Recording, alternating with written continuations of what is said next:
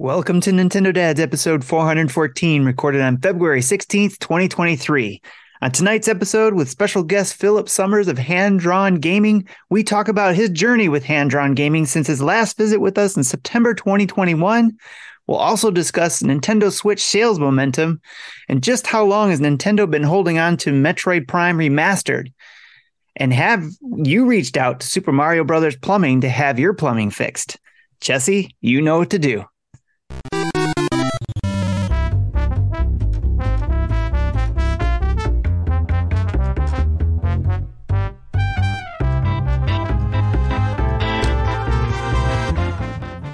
Hey, everybody. Welcome to Nintendo Dads. It's episode 414, and it is February the 16th, 2023, and we are here to talk about all things Nintendo.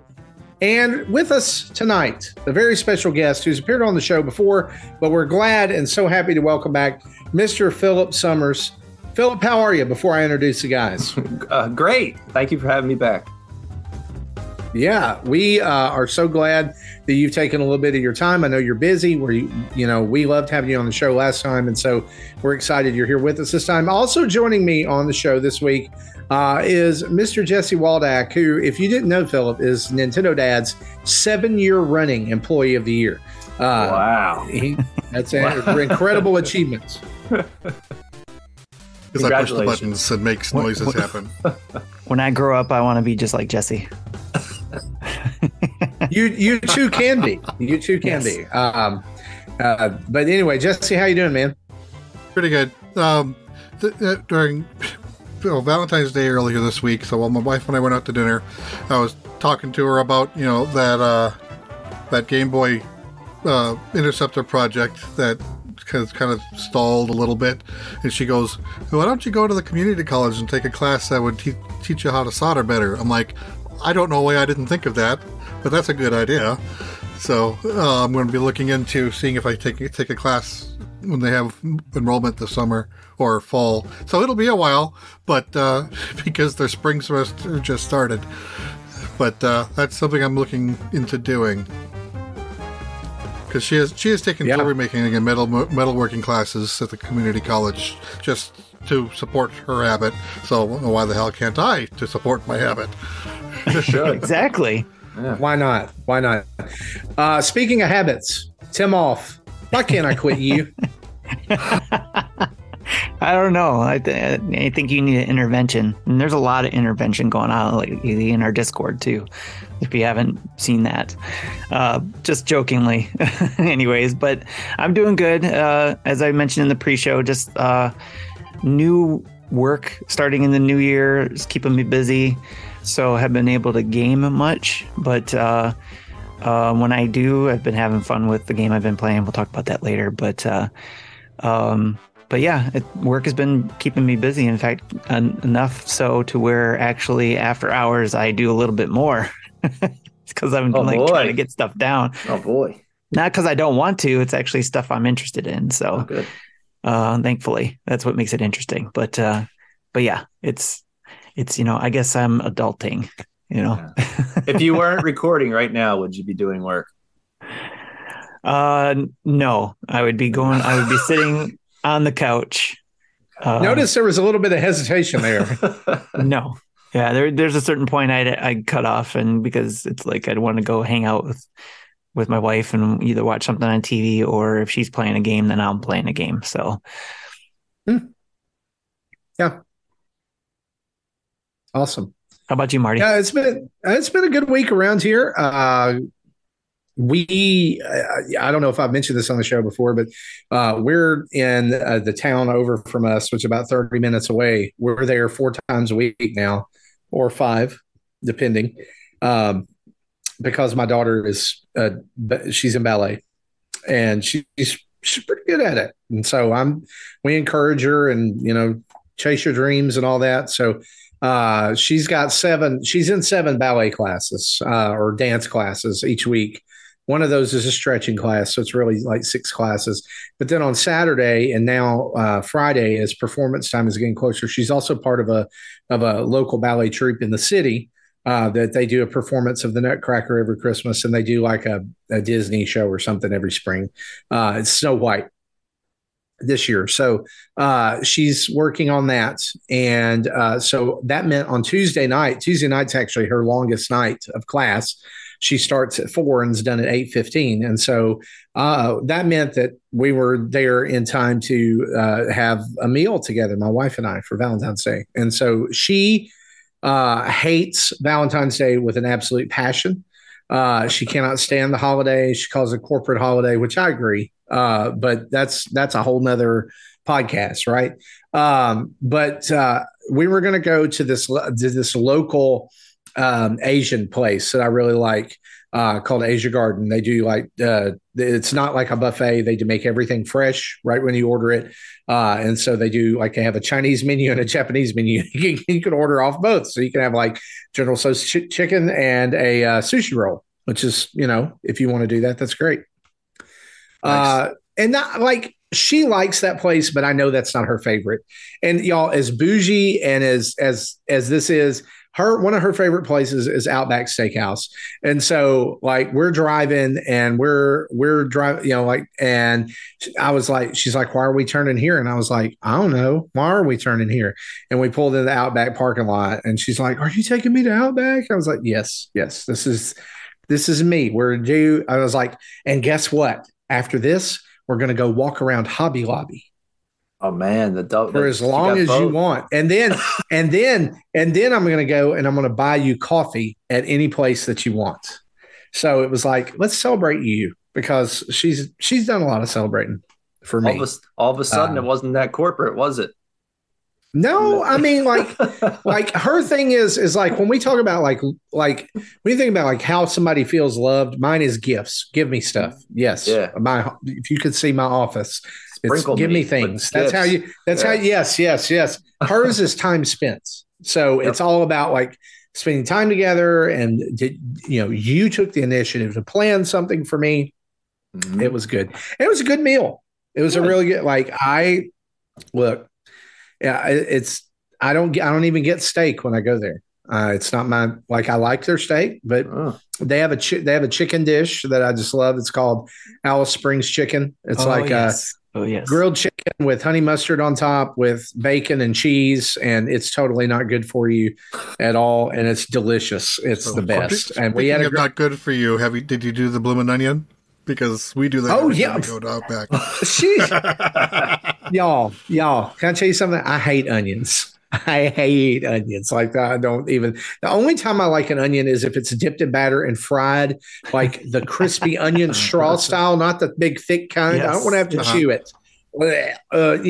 I just want to be able to it's just there. It's like a little sliver, right? And so the lady comes by and she's like, our waitress, and she's like, all right, what do you want to drink? So we both get water, because we're on this thing this year where we're like, when we go out to eat, we drink water, because Cokes are now like $3 or $4 at restaurants. It's insane. And when you got kids, it adds up very quickly. So we're like, we'll have water. And they're like, would you have any appetizers? She goes to say no. And I'm like, yeah, we'll have a blooming onion. And she looked over at me and she was like, yeah. Right. Y'all, if this proves anything, it just proves that the Estes family is easy to please. We're just content with the Outback Steakhouse, with all of our other silly goose middle class families hanging out. That's good. But it's a good week. But like this month is hell month, because there's just so much going on.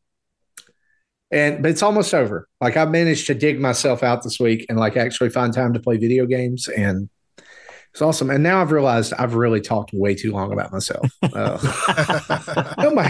wants to hear that. Hey, it was good timing because of the, Valentine's Day and stuff like that. And good stories. Tim, everybody loves that kind of stuff. Notice Tim, he didn't say he did anything, so he hates his wife. No, I'm just kidding, Tim. I'm just kidding. It has to be better than like all of the years that I've tried to do something grandiose, and she's just looked at it and been like, yeah, okay. Because that's who she is. She's totally not impressed by that. But anyway, Here's what we can be impressed about, the lack of news we've got this week. So how about we just dive in for a couple of snippets here.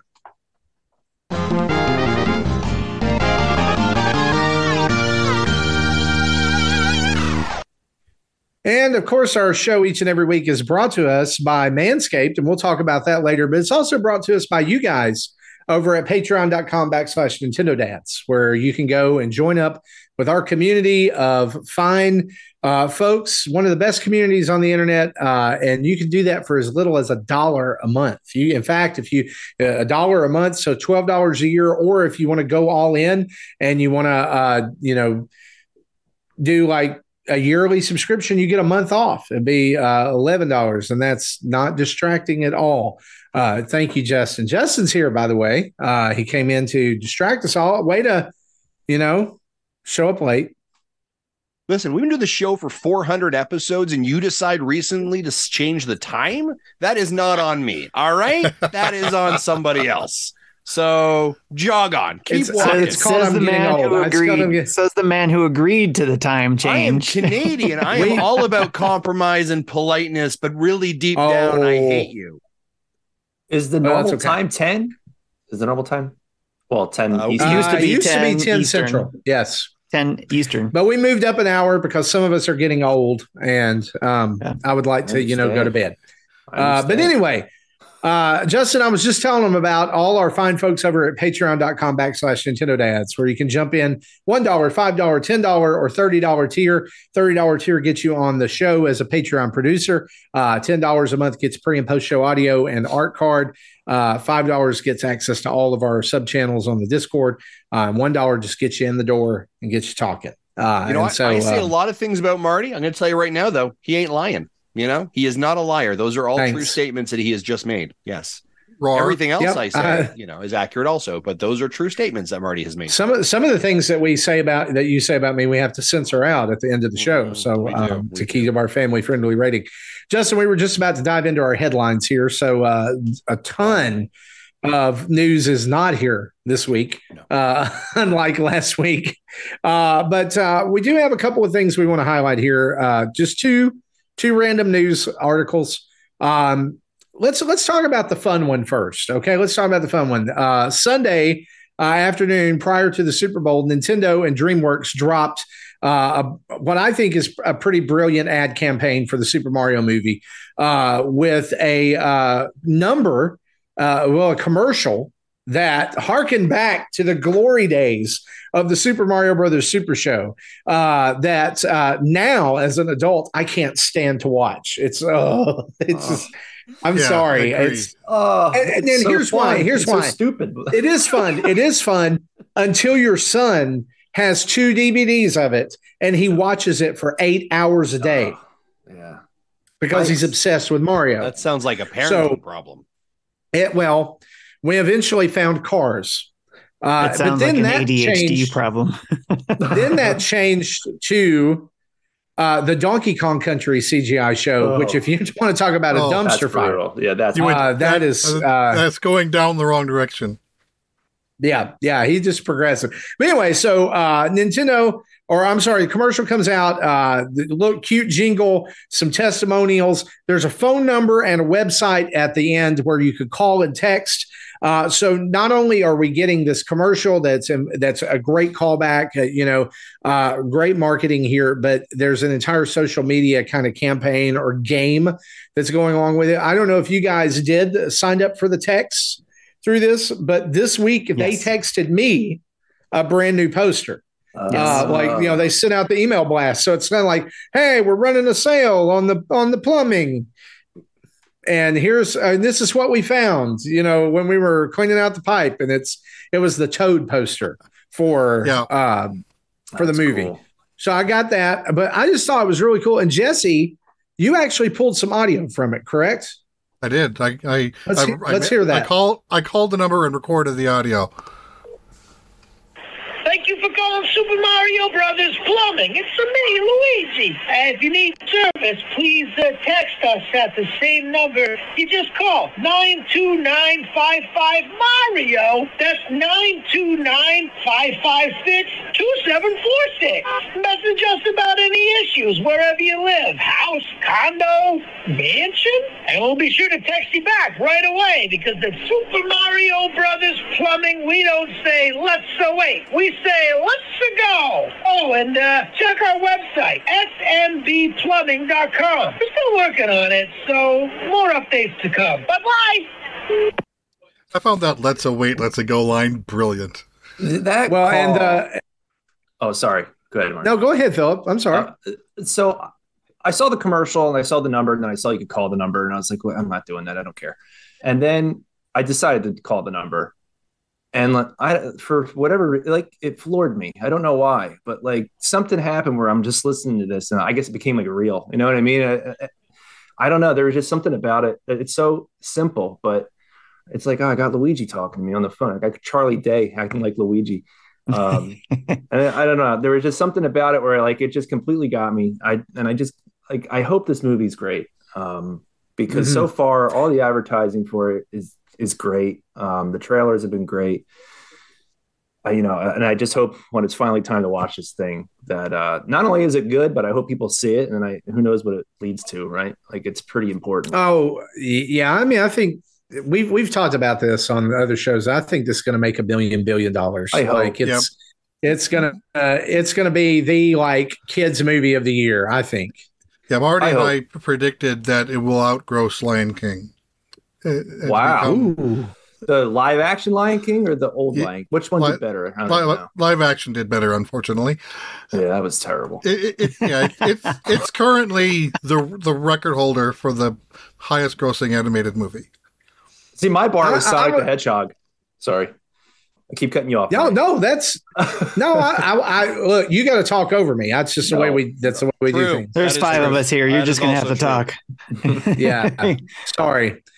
What were you saying though about Sonic? Because you were saying the bar is Sonic. Yeah, my bar was Sonic, because those movies have done really well. So if it does better than those, to me, that would be like a good sign. I don't know what they are thinking, but if it does like worse than Sonic, then I feel like that would be kind of a oh no type moment.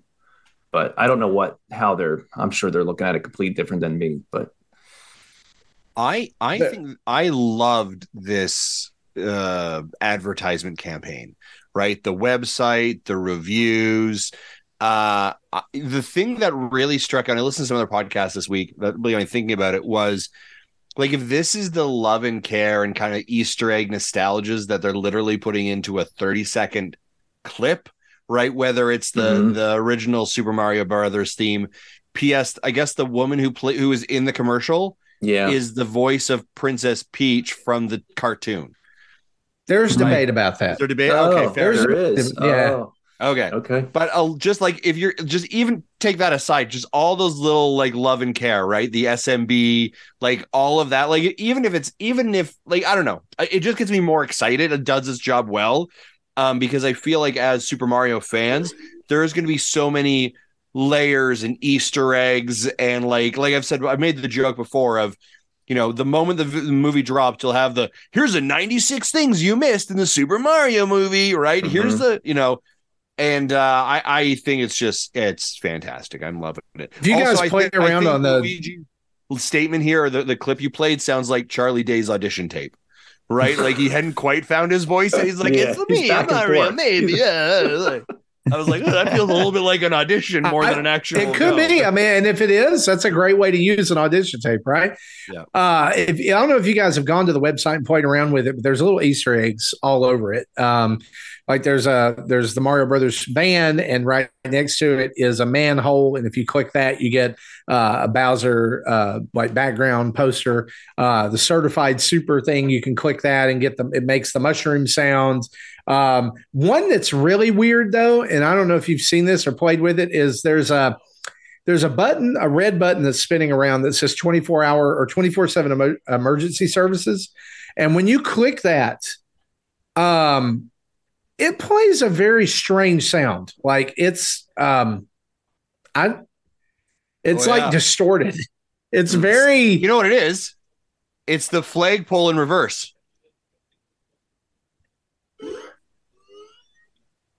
I think it's but it just gets higher and higher. Yeah, I don't know what the what. Oh, it was kind of like I was like, is that a ghost in the machine? Is that But one thing I want to notice, wanted to point out at the bottom of the page, we had gotten a casting, name of Spike in the cast, right? And you could see down here in the testimonials. Spike is cool is one of the guys who has left testimonial 1 star out of 5. And his appearance is the character from Wrecking Crew. Pretty cool. So it's just like, I love how they're doing that. I was thinking as I was listening to, the first time I was like, I'm going to call it. Sure. Have you guys ever, and you've probably heard of a band called They Might Be Giants. Have you ever heard of them? Back when they were, and I think they still did it for a while after they kind of blew up and got famous. They used to do a thing called Dial a Song, where you would call this number and it would, you could listen to maybe a song they were working on or like a song they weren't going to release, but they would play it over the phone for a fee. And that's how they made extra money. Like back before the internet, back before Napster which Napster wouldn't have made them any money, I guess. But, back before social media and online promotion, they were promoting themselves through a phone number and it blew up. It was huge. And it kind of gave me those same vibes. For me, watching this 30-second commercial, I think we're in good hands. It was very comforting to me. I agree. The thing that I was actually kind of shocked about as I was on that website is I was sort of shocked there wasn't a sign in on My Nintendo, some kind of association connection. And then it's and you collect 5 coins or something like that, or you can now redeem for a Super Mario Brothers Plumbing lanyard or something. It just felt like there was an opportunity to kind of connect a little bit more on some of those promotional opportunities. So, but other than that, I think it's great. Yeah. Yeah, there's lots of little things to click around here on the site. So go check that out. It's smbplumbing.com. I actually feel like we'll probably see some more stuff like this maybe before the movie drops. It's just leaning, they could have just made a site where they just threw it up there, right? Here's some stills from the movie. Here's this, here's that, right? Right. And instead, what we ended up getting was this really cool leaning into their background, right? And it makes me confident. I think we're going to see some of that background and some of that stuff as we, as the movie opens. It's not just going to be like him popping out of a pipe in the Mushroom Kingdom and being like, "Oh, hey, I'm a Mario. Look at me!" Right.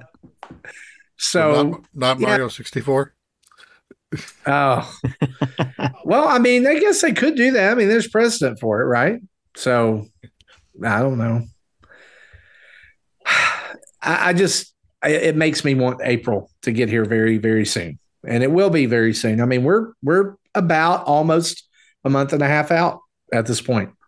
So, and I'm kind of at the point where I want to go dark and not spoil anything for myself, hopefully. Yeah, so. I was going to say that's the only thing I feel like they've shown a little too much. I wish I didn't know there was Mario Kart stuff. There's things I wish I didn't see. So, yeah, I don't want to see any more trailers or anything. I've seen plenty. Mm-hmm. Yeah. I think that the Mario fans, the Nintendo fans, everybody else, at this point, we're convinced.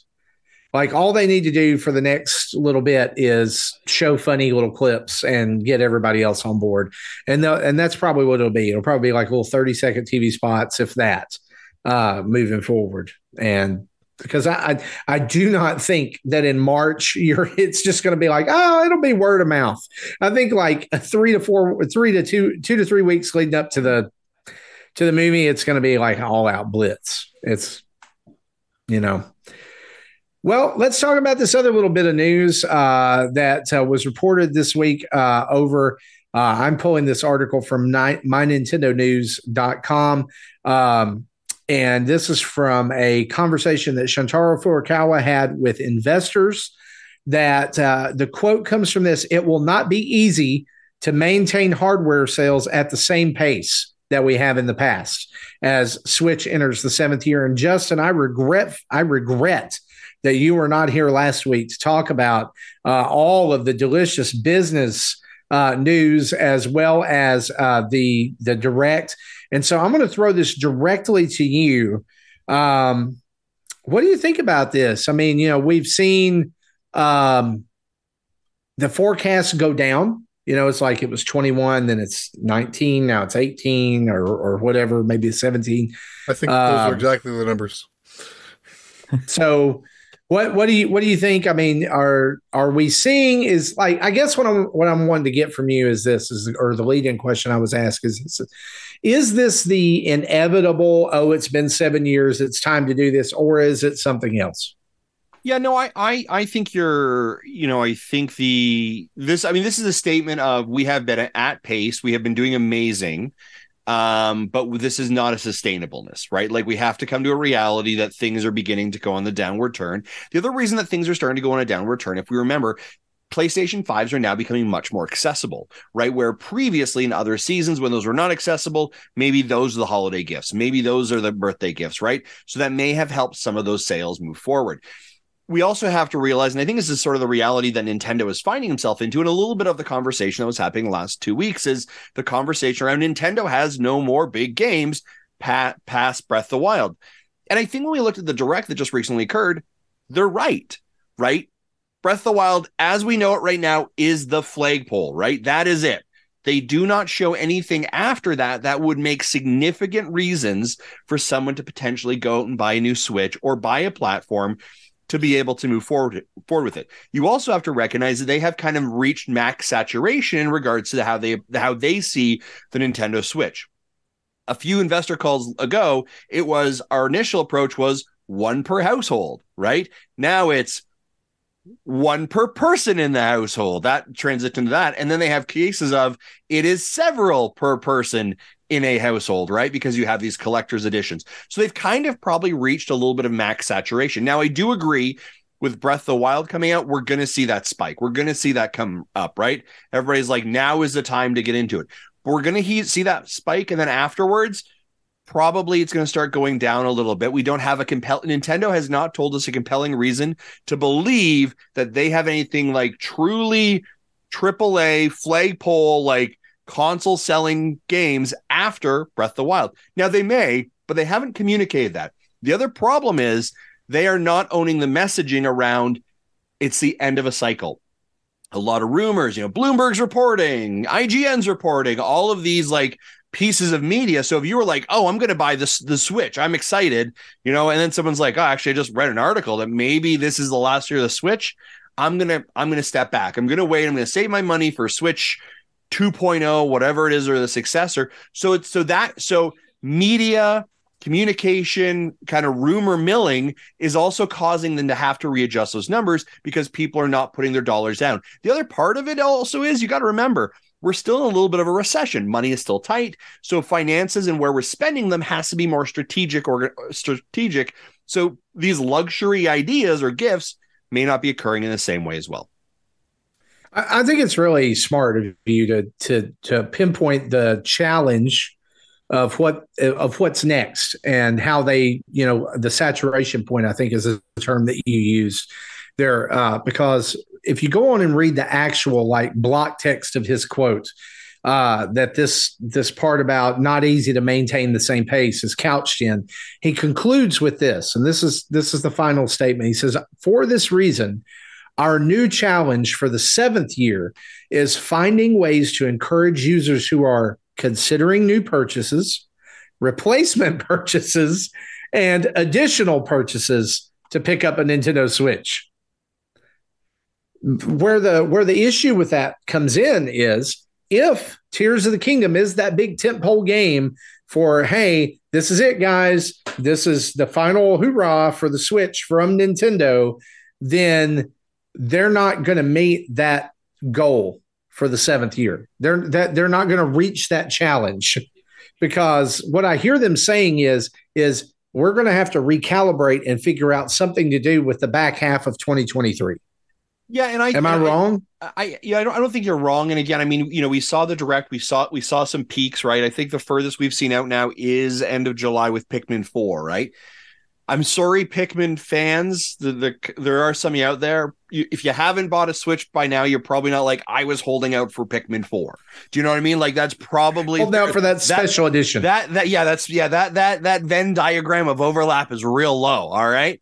Now, that being said, I think that rumored idea of, is there a tie-in game? Is there Mario? Is the Mario Odyssey 2, Galaxy 3, Super Mario movie video game? Is that sitting in that October pocket or November pocket? If that is, that's another boost, right? And that could really bring them through. But what they're showing, and Nintendo only shows 6 months of their cards, right, does not give a compelling reason to believe that there is something beyond that horizon. And so that is a little bit of calibration. Where they're recalibrating right now is, let me tell you more value for why you need to have Nintendo Switch Online, right? Let me tell you more about some more of our legacy titles. Let me tell you why Splatoon has DLC. Like, it's the microtransaction-y component of it. So I may not be selling the base hardware, but I need to really entice you with a catalog that we have of software, plus some microtransactions of DLC, subscription models. That's going to continue. They're kind of like,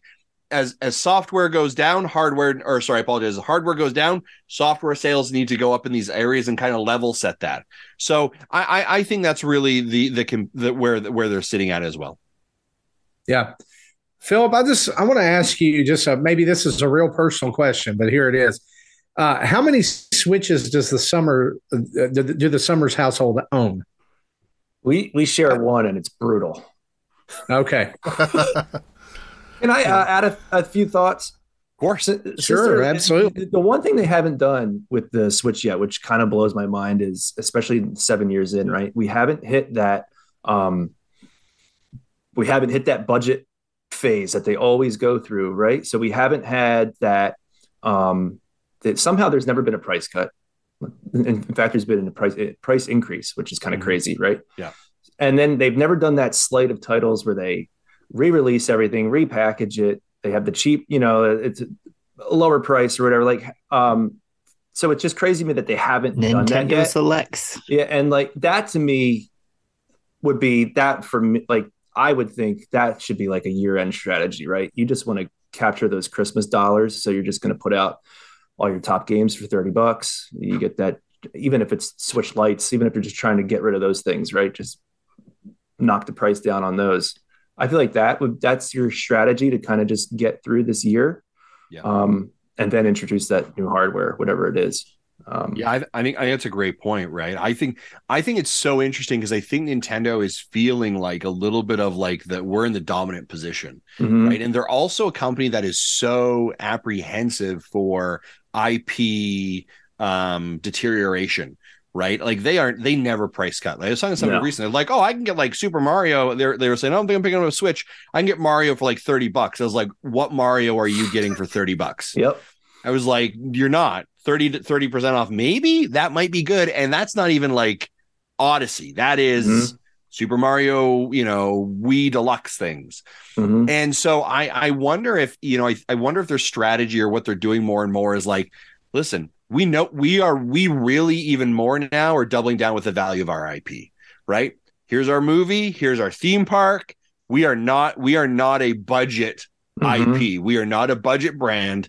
So by the way, you want to play with us, you gotta pay the dollars. Yep. And there's the Zelda price goes into that thought too, right? It's a premium product. Yeah, and I think that's a really interesting thing to see. And I know, Marty, you had quite the soapbox about this last week, right? But like. But maybe that's where Nintendo's now saying we have this. We believe Tears of the Kingdom is a premium product, right?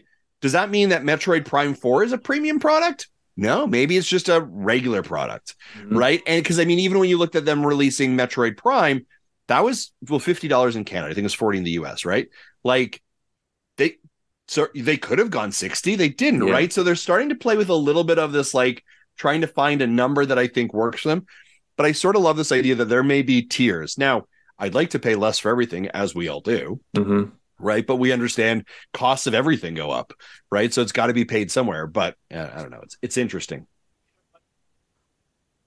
Yeah. The announcements I'm looking forward to next are, you know, in like June Summer Direct, knowing what are they planning on doing in November, and you know the fiscal year end numbers and next fiscal year projections that'll be out like the first week in May.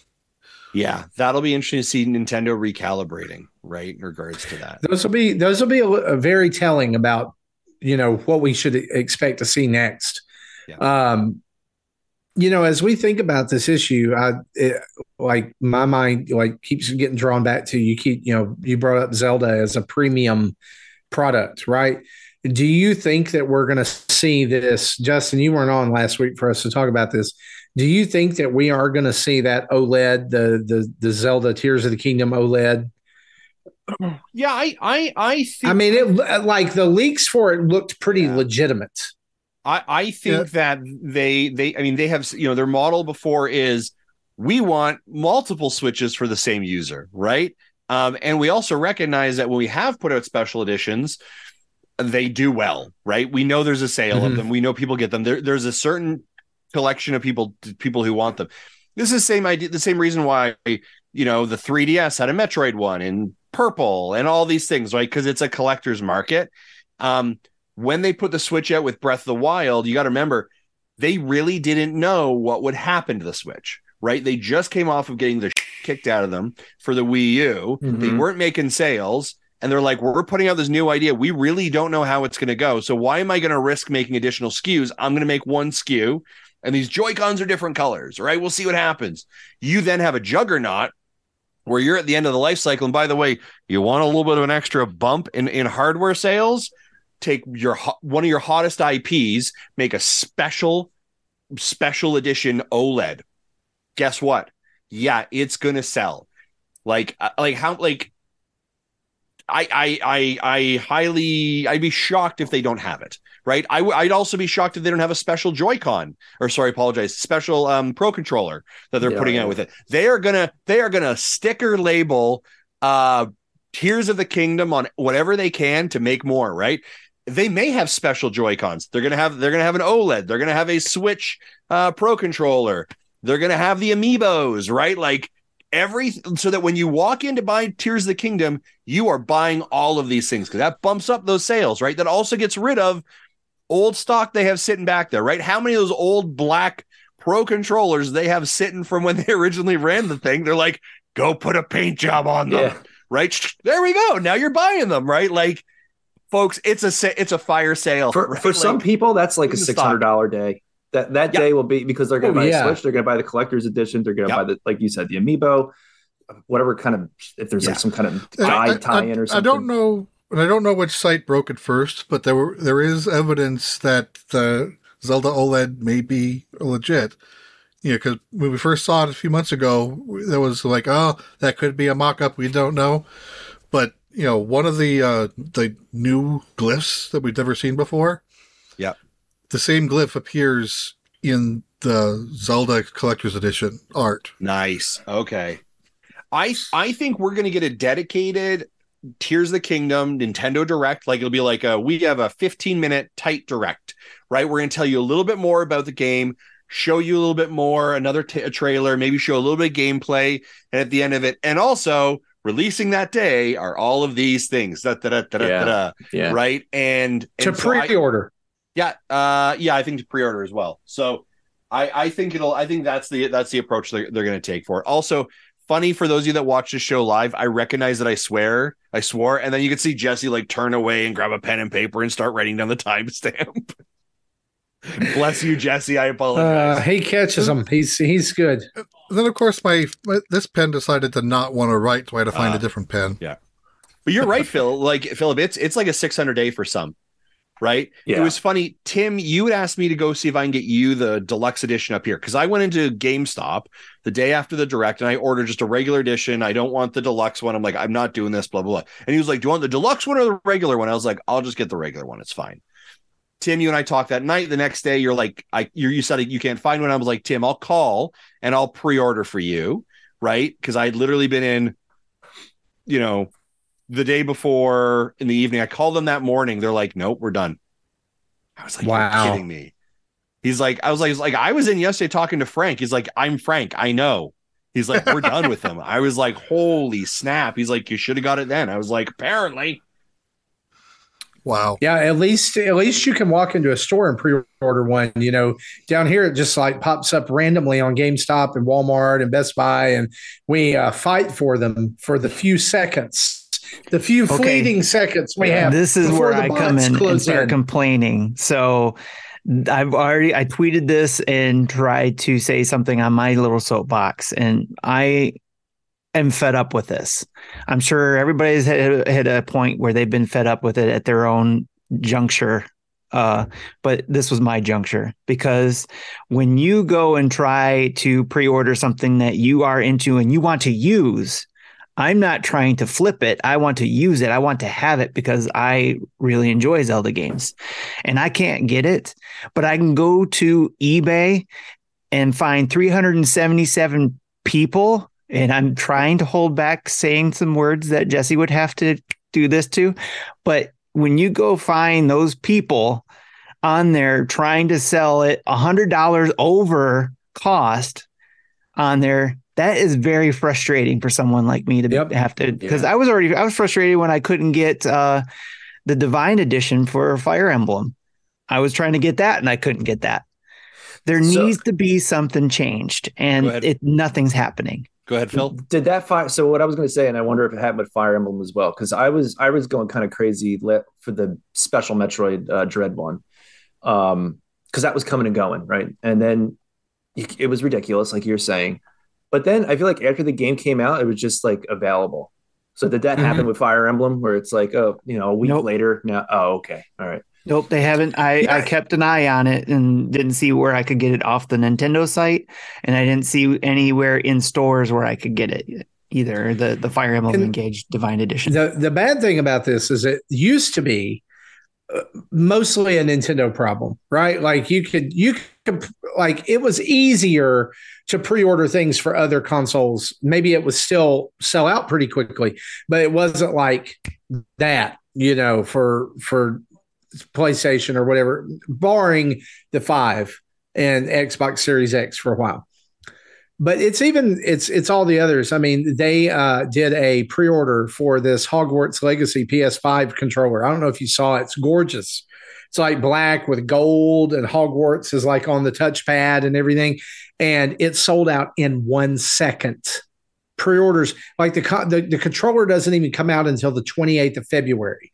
And it, like, literally even in direct, like the PlayStation Direct store, it sold out that quick. I'm like, how many did you make? Like, did you make like 4 of these? What I don't understand is why companies can't just do the open pre-order and say, you want one, come put in your pre-order, pay for it. Like, did with the Steam Deck and all those other types of things, other products have done that. Yes, where you come in, you're in waves, and then you put in a pre-order. You're guaranteed to get one. Maybe not day one, but you'll get one because you want one. You put in the money. Why can't all companies do that? Why do it this way? Especially when it says it's a collector's edition, not limited edition. So. It's frustrating. the capitalist part of me wants to say supply and demand economics, right? Yes. Like I get it. Yep. But it's frustrating. If I'm a company and I got people who want my product, then here, let me open up the pre-order so you can order more. Yep. The problem with the thing, especially the collector's edition stuff, is there is also the huge risk that you got to remember, like, once you have created that and built that SKU or whatever it is, like, if that doesn't move, that's really not moving, right? And your vested cost is different. Whereas opposed to like a cart, like if you put it in a case, there is some risk. But when you're talking about mass production of pins, specialty books, blah, blah, there is a sunk cost. Well, Nintendo's like, no, I don't know if we're going to sell, so we'll just make 3 of them. Right? Well, that's what I'm saying. They don't need to mass produce it. Do an open pre-order so you know how many to make. But here's another thought though. Do you really want to be in like a bucket for some special edition game and you get it like a year later, like an analog pocket? Like we do that with limited edition. I know, but I feel like that's a different thing, right? Like, well, and then there's also the I forget what the company name is, but the one where you can go buy the newer Game Boy or the analog pocket. Yeah, that's analog what I did. Pocket. So I bought that thing or the Steam Deck. Yeah, so like I was in a bucket for that, and I didn't get it until a year later. Yeah, if you're lucky, if you really lucky and you got into it wave 1 and you got it right away, or you just waited until you fell into the other buckets, like Jesse mentioned the play date. Yeah. So like I was in a later bucket, but I finally got it and I have it and I'm happy. I got what I wanted. Yeah. Tim and I talked last week about like Xenoblade 3 Collector's Edition. They shipped the game out at launch and then shipped the other goodies out later. Yeah, and that model I kind of like too. It's so like, that okay, would be something. But yeah, you can still have it game at launch. Yeah, Phil, what were you saying before? I think I lost my train of thought. But I was going to say, with that pocket, like I had to wait a year, and it's for me that's like a different type of thing. Like if I had to wait like a year to play the Zelda game, like say, I'm not saying I don't want to buy the digital copy because I just spent $200 on this special. Like I really want to wait a year to play that game because I'm waiting for my goodies to come in. It's like a different kind of. That's where I think what Jesse was talking about would work the best, where send me the physical copy of the game and then the collector's content send me when you've manufactured it and send it to me. But like a boutique company like Playdate and the Analog guys and even just Limited Run, that's their specialty. That's their thing. Nintendo's just retail. They're not gonna ship you out your special goodies a year later. It's a different ball game, unfortunately. Right. Yeah, and honestly, at the end of the day, they have your dollars no matter what, right? Yeah. It does. And for them, it's like if you don't get the $130 edition, well, we've got plenty of the $70 edition, right? Yeah. You can pick that up. Yep. We've seen them do that with systems. We've seen them do it with Amiibo. We've seen them do it with pretty much everything that's come out since mid Wii U time period, right? I mean, anything, if you don't rush to GameStop and hope you manage to hit the roll of the die where the pre-orders open, you're out of luck, right? It's just not. And guys, I'm going to tell you, for people like me, and I know I'm playing the smallest violin, people probably don't care. But for people like me who live in rural areas where like the only retail store we have in our town that sells video games is Walmart, you're never going to see any of this stuff. Never. Like Walmart gets maybe one special edition of each console and it's gone as soon as the doors open, if it even makes it there, right? They don't do pre-orders. Yes. They don't even know whatever. Like, so Hambone Johnny says, how far in advance was the Splatoon edition announced? And I found it and I think it says 2 months in advance. So if there is a special edition announced for Zelda, Tears of the Kingdom, it will probably be, it'll be about now. Oh, no, when it would be, so is May, sorry. So that'd be mid-March. But here's the other thought too. This is what they want us to do. They want us to want this thing, they there's like that element of like, I got to get this thing right now. Right. Because if I can just pre-order it, I know I get it like a year later, then, where's that desire? We're like, I have to have the thing. So, I mean, we're doing exactly what they want us to do. And and they're going to make tons of money. I guess the biggest thing is when the Switch first came out and also the Breath of the Wild options you could get, I got the Champion Edition. I was able to pre-order that. And it felt like it was easier. Well, that's when no one cared. Yeah, no one cared at that time. Exactly. No one cared at the time. Nobody gave a crap, right? Except for the people who do want that game, you know, want that collector's edition or whatever. So absolutely. Now people know they can make a buck off of it. So they go and use their bots or whatever to get their copies and then flip it. And that's the frustrating part. Well, this topic definitely went to a different place than Nintendo maintaining sales, but it'll be interesting to see once Tears of the Kingdom hits May, and then we get hopefully some kind of communication from them in June, what's next or what they've got lined up for White. Guys, let's be honest. We're probably on the Switch. This is not Nintendo is doomed or anything like that, so don't hear that. But the Switch is on its deathbed. Let's just now, how long will it stay on the deathbed?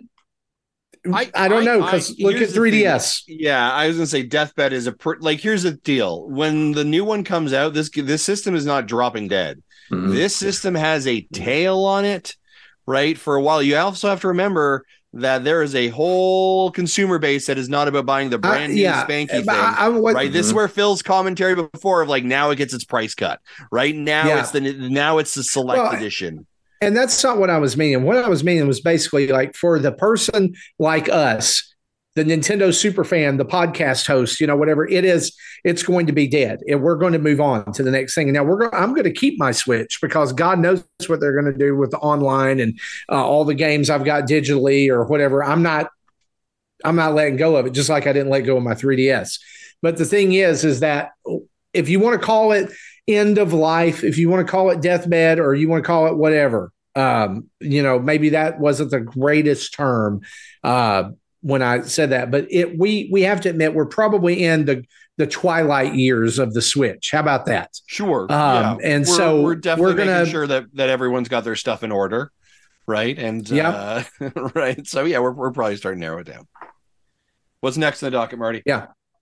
Well, it's time for us to take a break for our sponsors over at Manscaped. Support Nintendo Dads is brought to you by Manscaped. Breaking news, ladies and gentlemen, Manscaped is now selling beard products. That's right. They are once again revolutionizing men's grooming with the brand new Beard Hedger Pro Kit. From a beard trim to a fresh shave, the technology behind the Beard Hedge Pro Kit allows you to shape your signature beard look, just like me. Now you can finally use Manscaped products to make your drapes match your carpet by going to manscaped.com and using the code NINDADS, NINDADS, for 20% off and free shipping. That code again, NINDADS, NINDADS, for 20% off and free shipping. Big thanks to Manscaped for their continued support throughout the show. Folks, obviously I don't have a beard, but let me tell you, even just using the Beard Hedge Pro just to do my shaving down the stubble every single couple of days, it is the best trim I have ever had in regards to my actual beard. I thoroughly enjoy it and wish I was manly enough to grow an actual sexy beard like everybody else on this. But I love the product. Just like all the fantastic products that Manscaped has, this is quality at its best, and you will absolutely 100% love it. One of the best parts about the shaver, also waterproof, so you can use it in the shower if you need to, much like the Lawnmower 4.0 and several of their other products. Big thanks to Manscaped again for their continued support. Code NINDADS, NINDADS, for 20% off and free shipping. Back to you.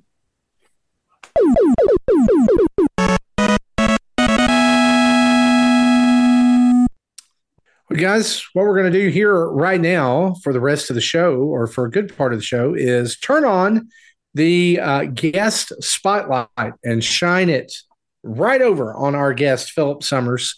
If you don't know who Philip is, he has been around the community for a while.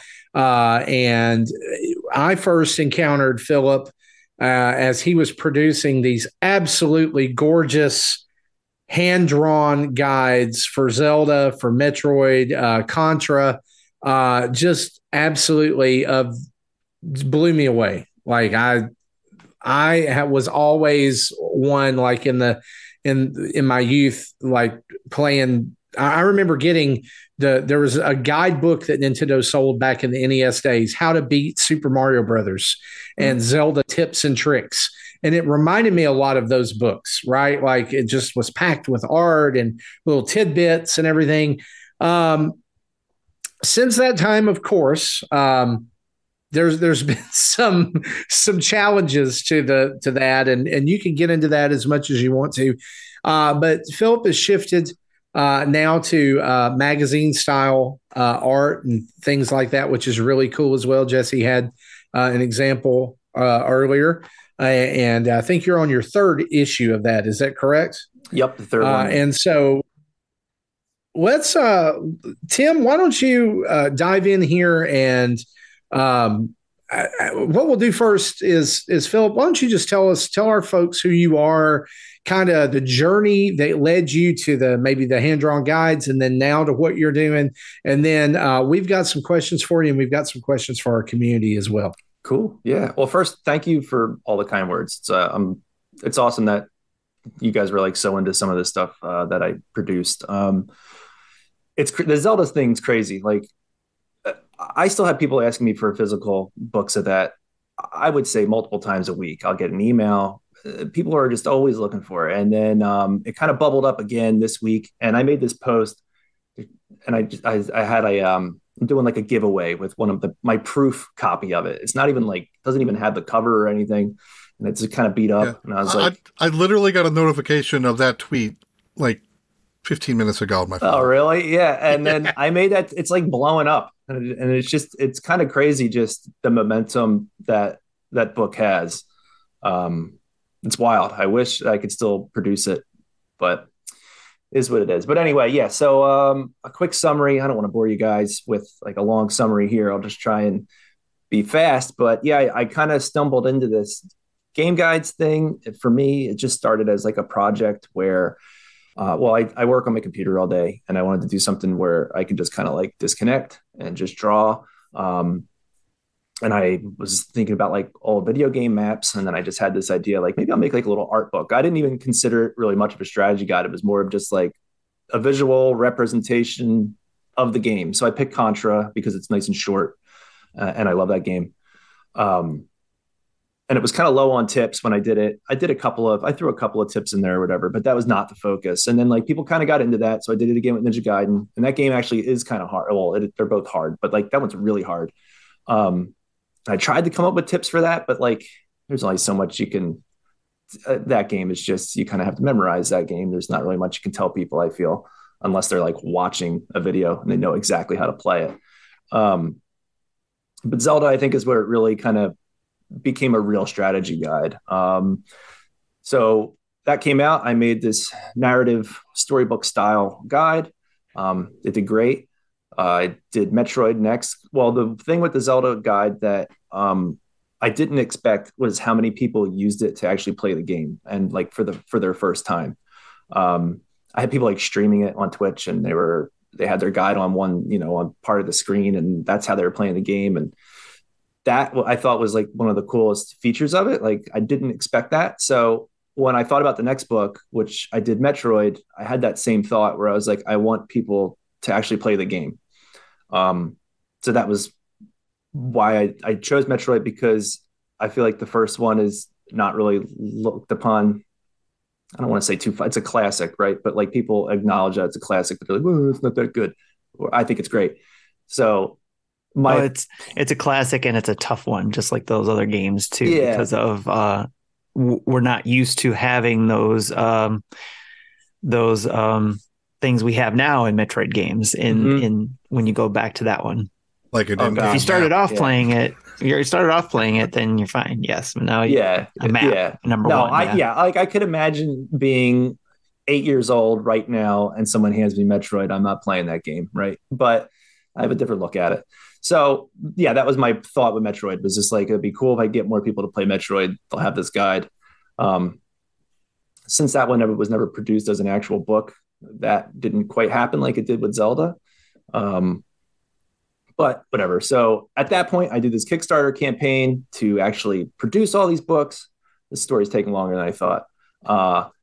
That got shut down. I shut down for a little while. I did some side things. I worked with Premium Edition for a Cathedral, like mini guide that comes in the actual game.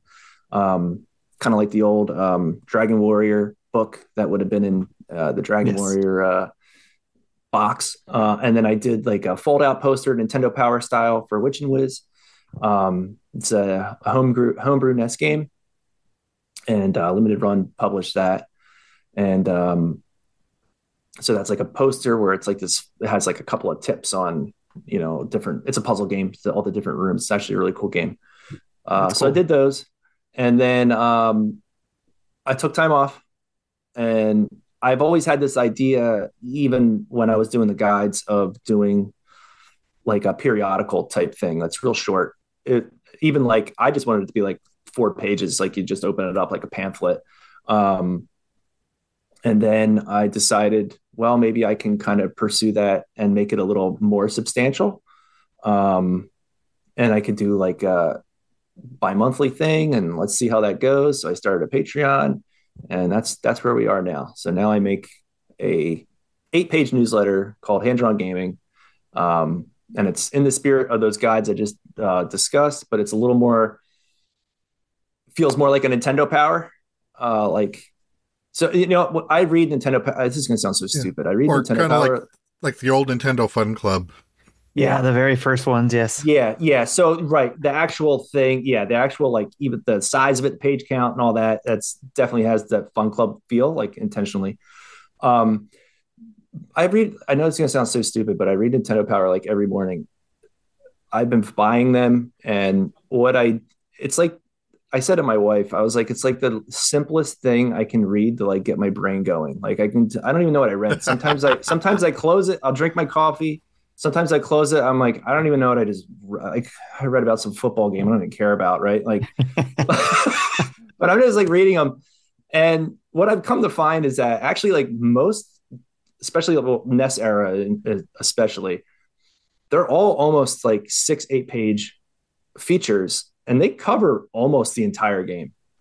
They usually just leave out like the final stage, or they don't show you the final boss, but they generally cover like the whole game. So that was where, as I was reading those, I thought I can pretty much fit like entire games into these 8-page things. So that's kind of like the other thing where it's like, it's almost like you're getting like a feature from Nintendo Power every other month. These are absolutely brilliant. Oh, thanks. And I apologize, Philip. I had, you know, it's funny. I had seen your tweet this morning about that the original book, and we just retweeted it as well. And I was like, I should take a look at this. And I hadn't really deep dived the website before and really looked at these, but these are like absolutely beautiful. Oh, thanks. I've just gone through the Metroid and the Zelda one. Here's what I would say. I can see why folks want these. And I can also see why Nintendo probably stopped. Yeah. Because knowing Nintendo, right? But I do love, you're like, this book is not affiliated with Nintendo, right? Like you legally say that. But yeah, these are just amazing. Thank you. So did any of these actually get produced? Zelda's, The Zelda ones actually got produced now at the door, hey? Because these are amazing.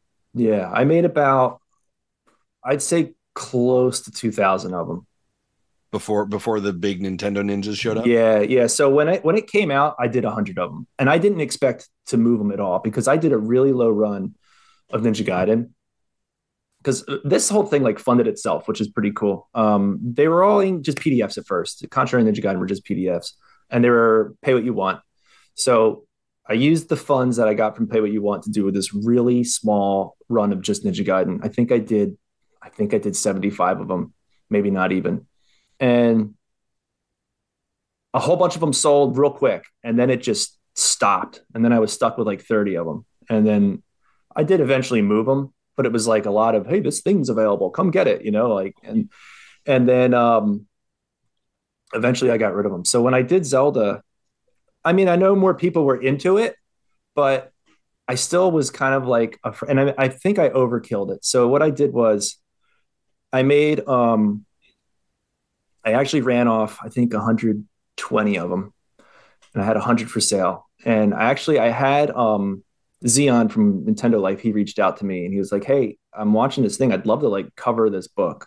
And this was like a really huge part of it. And I said, look, I can get you a copy early and you can make this video. And then that was huge. So I sent it to him, and I had a couple other people reach out to me too. A couple of people from IGN, and I just bombed these people like 2 weeks, 3 weeks before the book came out. And I just wanted to, I just wanted to move 100 books, and that was all I wanted to do. And I think it was just, I think bombing all those people with those promo ones, just like, it just overdid it. Right. And then I sold them all in less than a minute on the site. They just disappeared. And I was like, holy crap. And then that whole day, it was just people. I had people angry. They're like, why would you send out all these preview copies if you only had 100 of these? And I was like, well, I didn't expect, like, I just thought you guys were going to download a PDF. I didn't think like everybody would want this actual book. Yeah. So then I did pre-orders for like 200 the next day. They were gone in an instant because I'm just using the money to fund it. Right. It's like, well, now I have money to print 200. So then once I had that, I was like, well, now I got money to print 500. And then they sold in like 45 minutes. And then I sat it out and I did like a big Christmas rush. Zelda came out in June. So those prints happened throughout the summer. And then I did like a big thing for Thanksgiving where I did 1,200 Zeldas, I think, and 200 Ninja Gaiden and Contra, or maybe it was like 1,000 Zeldas, I forget. And then I took Contra and Ninja Gaiden, and I put them together and I just did a low run of those too, 200 of those. And they all blew out like in less than a week. So there was some momentum on it, that's for sure. So, and maybe you can't share all of it, right? Momentum's going well, right? You're like, man, this is awesome. Yeah. And then I just imagine this like knock on the door, right? And all you open the door and all you hear is, please understand. Yeah. Right? And so can you share a little bit about what happened there? And maybe, I mean, we've had the Nintendo Ninjas pull some of our stuff before, right? We've come up with that line and we border that every once in a while. This is kind of a full blown, let's go cross that line. Right? So Nintendo has gotten you guys before? We had some merchandise really? That got pulled. Yep. Because it had the word Nintendo on it. Like, what was the thing that got it? Well, even just the mushroom thing.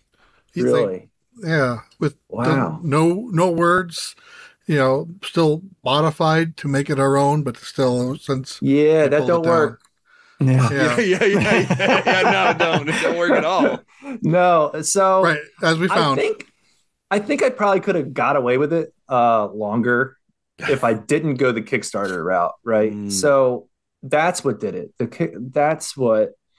If I was just doing a couple hundred here and there, and the thing with Zelda was after that big push, and I didn't print anymore, and I moved on to Metroid because that was like a whole other like job almost, was just shipping and fulfilling orders and customer service, and I just needed to move on. So then I focused on Metroid for basically the beginning of that year up through the summer again. So a year later, I had a whole new book. And that was when I did the Kickstarter. I didn't print any Metroids. I wanted to do the Kickstarter to just like offer everything in like a hardcover. I wanted to make them real nice and like fancy because they were just paperbacks that I kind of cobbled together. Yeah. I was so all in on that one. on the Kickstarter, yeah. Yes, and then, I was so all in on that one. I mean, it was Metroid after all. So I know. Yeah. You love Metroid. I know. So like, yeah.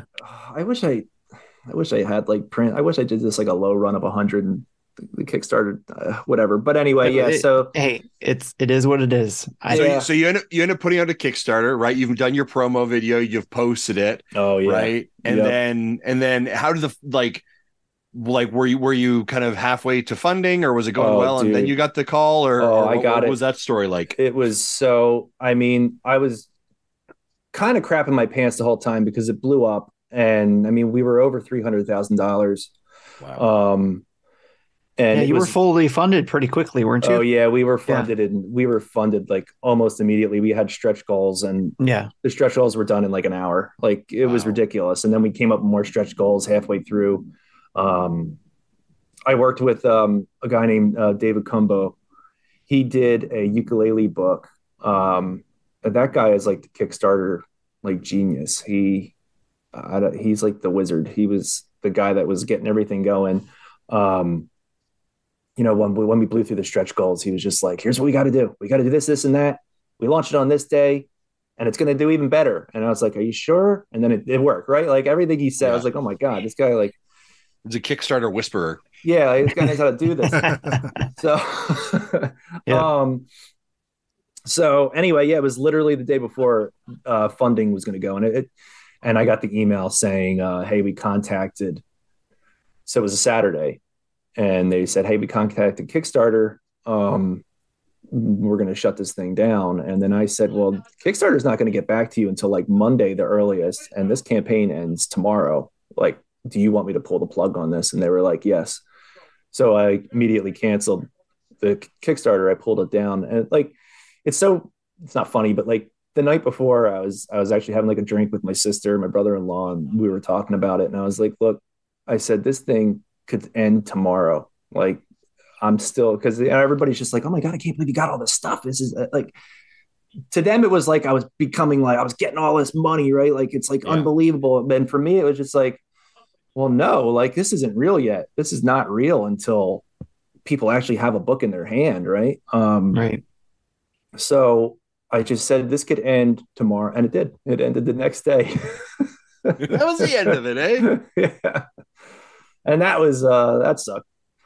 Yeah. Yep. Well, it did lead you down a different path, obviously, with the magazines. Yeah. So after you came out with the magazine thing and through Patreon and stuff like that, it felt, I guess, speaking as a fan, it felt like a relief. Like, this is awesome. I'm going to get another way I can get Phil's stuff. So your creative stuff is out there and it's printable and all that kind of like, because everybody wanted physical stuff, right? Yeah. So after going 3 issues down and you're now working on your 4th probably, or getting ready to, what have you learned over the last 3 issues? What have you learned from going from the start of this into now your 4th issue? I learned that I'm really glad I made it every other month, because it's already starting to catch up. Yeah.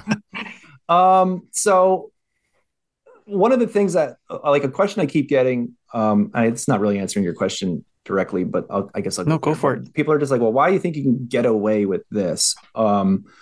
So my spin with this, based on things I've learned, is that I'm treating it like a magazine. I'm calling it a newsletter, I'm not calling it a guide. So I dropped the guides. Guide is like that's like a thing. They don't like guides, these companies. When you say a guide, you're not like sanctioned to like make this thing. You're not official. They don't like that.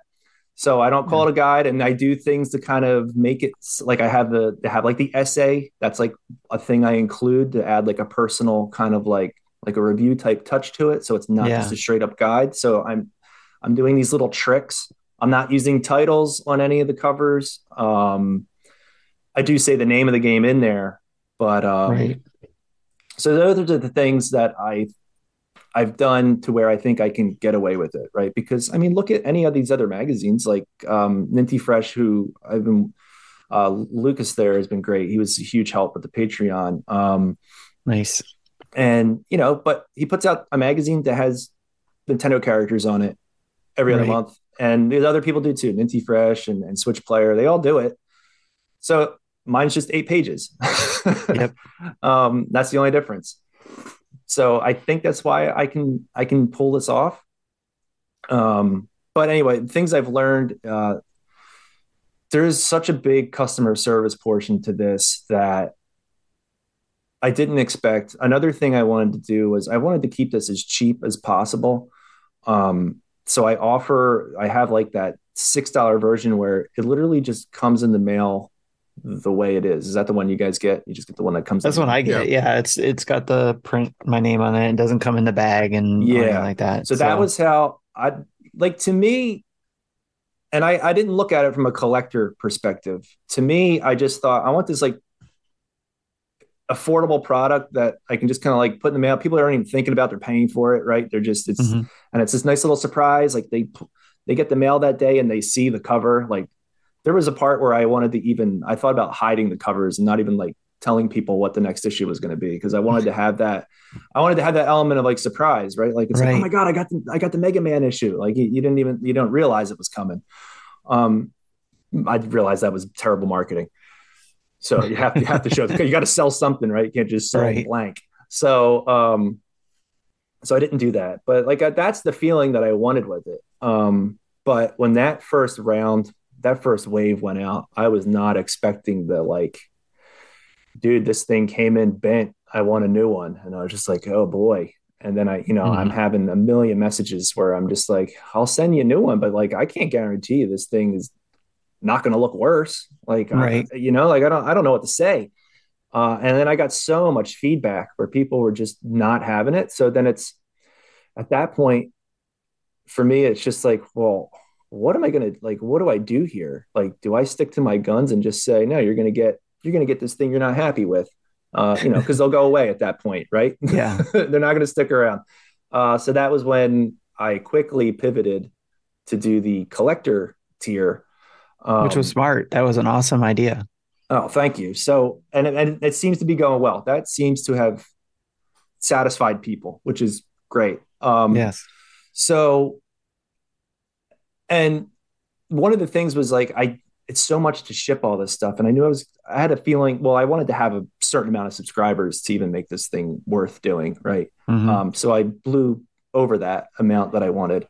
So the printer prints and ships it for me. Like, I didn't want to be involved in any of the shipping unless it was, that's even better. Right. Unless it was for like replacement copies. I didn't want anything to do with it. Just so I could keep working. Mm-hmm. So with the collector thing for now, because I have to hit like for them to ship it and make it worth it for them to ship it, I have to have like a certain amount of people to do that. Yeah. So I have not hit that number yet. So I've been packing and shipping all those myself. Yeah. Do you have a percentage of how much more you got to go before you hit that number? Not too much more, but the funny thing is like, I kind of, maybe I'm like a control freak, but I almost don't want to give that portion of it up. Right? Like, it's I understand that. Yeah, I get that for sure. And then like, once I offered that too, like I wanted to have fun with it, because now I'm just thinking, well, now it's packed. Like, now I can do stuff with it now that it's in something. So that was where I came up with like the sticker idea and whatever other thing I come up with that I want to throw in there. Yeah. And then I thought, oh, now I can like I can hide sketches in here and stuff too. So now I had this control over it that I didn't have. And I kind of like that. And I could still do that. I could still just say, I can just pull names or whatever, and then say, hey, I'm going to handle this amount of issues to give people the little extra special. Oh, that's right? Cool. Yeah. So I might still do that. Like, I may have to switch to the collector's edition if you're doing that type of thing. Yeah. So slipping in some work. That's right. I remember you did a post. That's right. You were talking about something you slipped in. Yeah. For the Double Dragon one. Yeah. Something they posted today, the guy got it. I gave the original sketch for the cover. Like, yes. I mean, I think it's pretty cool. I don't. That is pretty cool. So that's pretty cool. He's got it. I mean, that sketch that he has, I'd put it on a light box to do my final art. So like, that's the, that's nice. The cover. Nice. So I included that, and then I pulled aside like 5 of them, and the white shipping area, I just doodled on the white shipping areas just to have like an extra. I like to surprise people if I can, just to give them a little extra something. So that's awesome. That was go ahead. I was going to say, have you ever thought of the next steps? I'm sure you have, but the next steps, like if you get to a certain level or scalability, like adding other people who like to draw and in on your book or something, allowing them to put in content or anything like that. Have you had those kind of thoughts? Not yet. I wanted to see like where this would go. I think where it's at,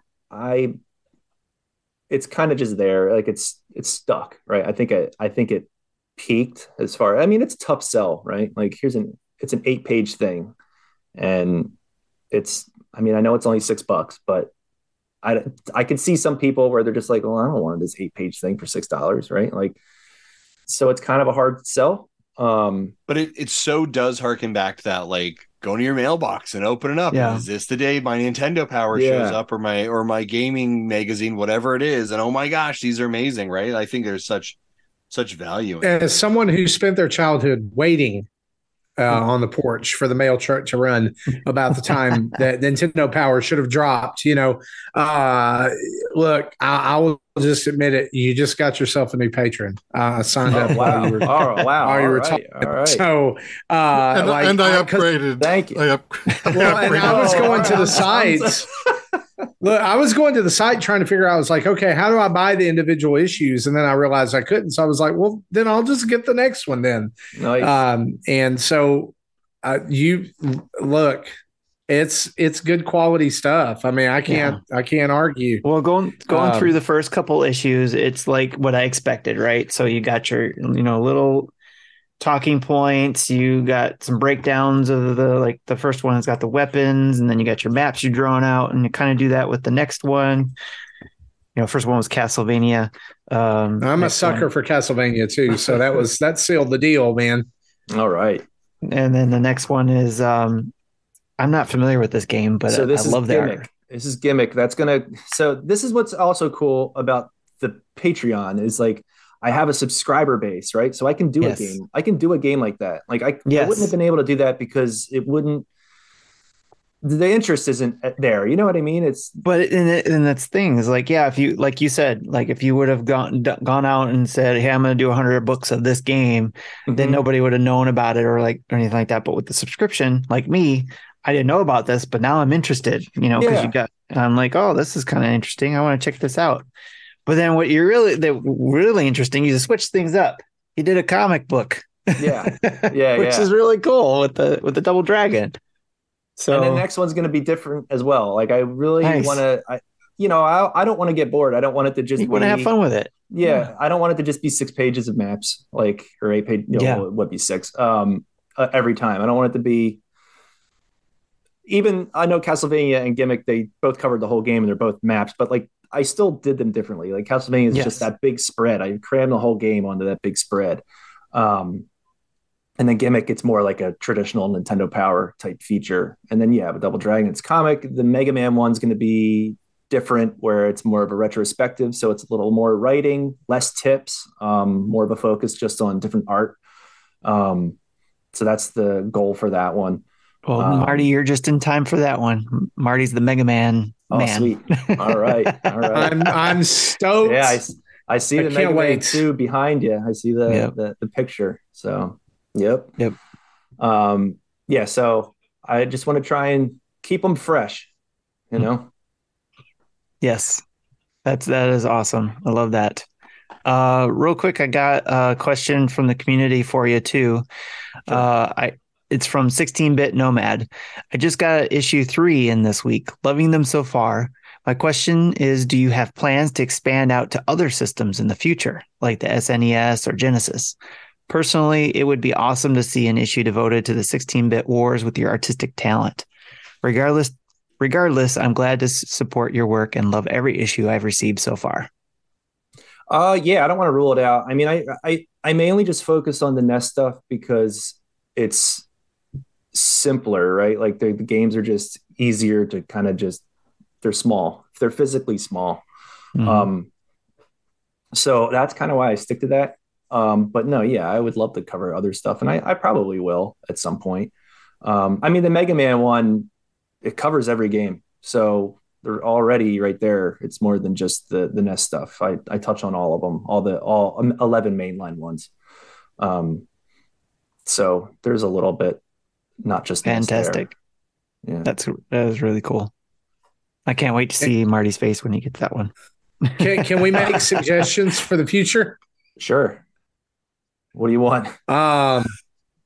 So are you just sticking to purely Nintendo, or are you going to branch out maybe and do Sega or even TurboGrafx since it's from that area or era? I mean, I don't know if any. Yeah, there's TurboGrafx stuff I'd be willing to do. I don't know. It's just whatever kind of comes to my mind. I will say the future, like the next few that I have in mind, they're all pretty much NES related. That's the I mean, that's fine. Thing, but no, I would love to cover. Like when I first came up with this idea, like I said, it was when I was doing the guides. I was playing all the Donkey Kong Country games, and I was just like, it would be really cool if I just had like this thing that just kind of like broke down the different Donkey Kong Country games. So, you know, when I kind of conceived this idea, I wasn't just thinking of NES games. You see how Justin just perked up there when you said Donkey Kong? Yeah. That was actually going to be something I was going to suggest. Yeah. So I was looking out for you, Justin, but I was just thinking, if you really want to roll the dice on this and you really want to see how far you can push it, you should do DuckTales. Because then you get the two prong attack of Nintendo and Disney. Yeah. Well, I thought it with Ninja Turtles. Like, that's the same, not the same. I mean, Disney's probably worse, but no, I'll probably do that at some point too, and see what I can get away with. That would be sweet. Let's see what I can get away with. We need more people who could do that. Who just say, you know what, I'm going to do this and see what I can get away with. I love that.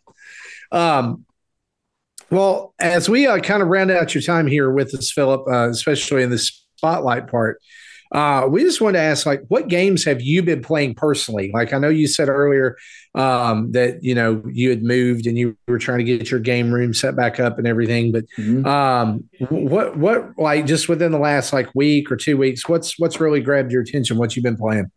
So for this Mega Man issue, I just had a major marathon of Mega Man games. I played all 11 of the mainline ones. So I just did that, hot off of that.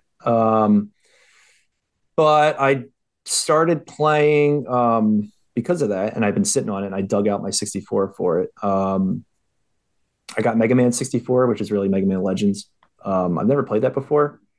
I'm only about an hour onto it. I'm not really feeling it, but I know people love it, so you know, I'll hang in there. But so I've been playing that a little bit, and then I started playing Wario Land 3, right? That's the one that's on Nintendo Switch Online. I started playing that. That's great. That's awesome. And it's funny that that popped up because the Nintendo Power I was reading with my coffee in the morning had a whole feature of Wario Land 3, and I was looking on eBay, and then I think the direct was like the next day. I was like, "Oh, that's great!" I was like, "This is perfect." Yeah, it just like showed up. So all you had to do was get that one and start reading it. Nintendo ninjas were watching you, they knew you were looking at that game, and then they were like, you know what, we'll help them out. We'll do them a solid this time. Say, they're like, you mentioned in the Game Boy and Game Boy Advance games, I'm really loving showing those to my son because there's never really been an easy way to do that. Mm-hmm. And he's a big Wario fan, and so he's been playing through Wario Land 3. He got Super Mario Land 2.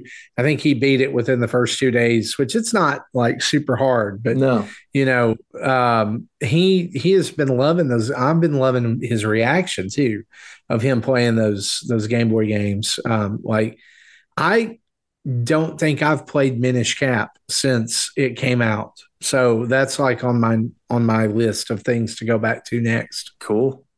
Yeah, I played a few minutes of Mario Land 2. That was actually the first Game Boy game I ever got. Got it with my Game Boy. Christmas, whatever year that was. It was awesome. I have like very vivid memory of like being, because I opened it at like midnight or whatever, and I just remember waking up at like 4 a.m. Everybody's asleep, and I'm just like crouched under the lamp, you know, trying to get light on this thing. Like, I can remember it like perfectly. I played a few minutes of that, and the thing I thought was funny is I got the star. I didn't think anything of it because the song's so weird when you get the star.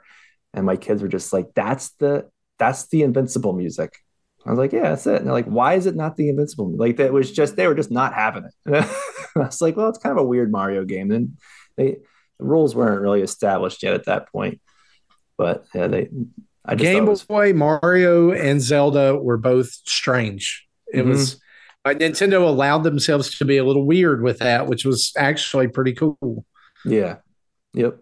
And then it's funny, like you see that the Mario Land evolution into the Wario games, it's just such a cool like path. You know, I like that those guys, instead of, you know, following what the main, or I guess EAD was probably making the main Mario games. What was it? R&D1 was probably doing Wario, right? I like that instead of like following exactly, learning what they were doing, trying to reproduce it, they were just like, no, we're just going to do our own thing. And then they really just, it came into its own and became a wholly like original thing with the Wario games. But yeah, I'm enjoying that. And I think that probably covers what I'm playing. Awesome. Awesome. Well, we have had you here for about an hour, and we're thankful, so thankful for you for the time that you've spent with us. And I encourage every one of our listeners, go out, go to Hand-Drawn. What's the website again? I just was on it, but now I had a brain fart. I'm a mess with these sites. So handdrawgameguides.com will take you to all the books we just talked about. They're all PDFs are all there for free. And then there's a link to the Patreon on there if you want to check that out. Yeah. And you should. I encourage all of our folks to go over and support your Patreon and get signed up for that Mega Man issue, guys. That's really what you're going to want. So get in the Mega Man. Where else can people find you, Philip, if they would like to interact with you or follow what you're doing? They can find me on Twitter at @HeyPhilSummers and Instagram as well. Same handle at @HeyPhilSummers. Awesome. Awesome. Well, we want to thank you for your time again. Thanks for being on the show again. Thank you. For those who don't know, he's been a guest here before. And if you want to, we invite you to stick around here for, kind of as we close out the show. But we do understand if you need to go, time's precious. So, I if we see you did, I can stick around. It's awesome. Awesome. Well, we want you to. Oh, all right. We want you to. And so, yes. No, we're not going to kick anybody out. We kind of give everybody to give people an out. To give people the trapdoor option, right? They can just be there 1 minute and then poof. Okay, but anyway, so ejection seat. I'm not going to just sit here talking about myself and then leave. Yeah. Well, anyway, you guys go over and check out Twitter and Instagram. Check out Philip's accounts over there. Be sure to go to handdrawgameguides.com. And again, you can find lots of great stuff there, including a link to his Patreon where you can get on the list to get these beautiful bi-monthly issues.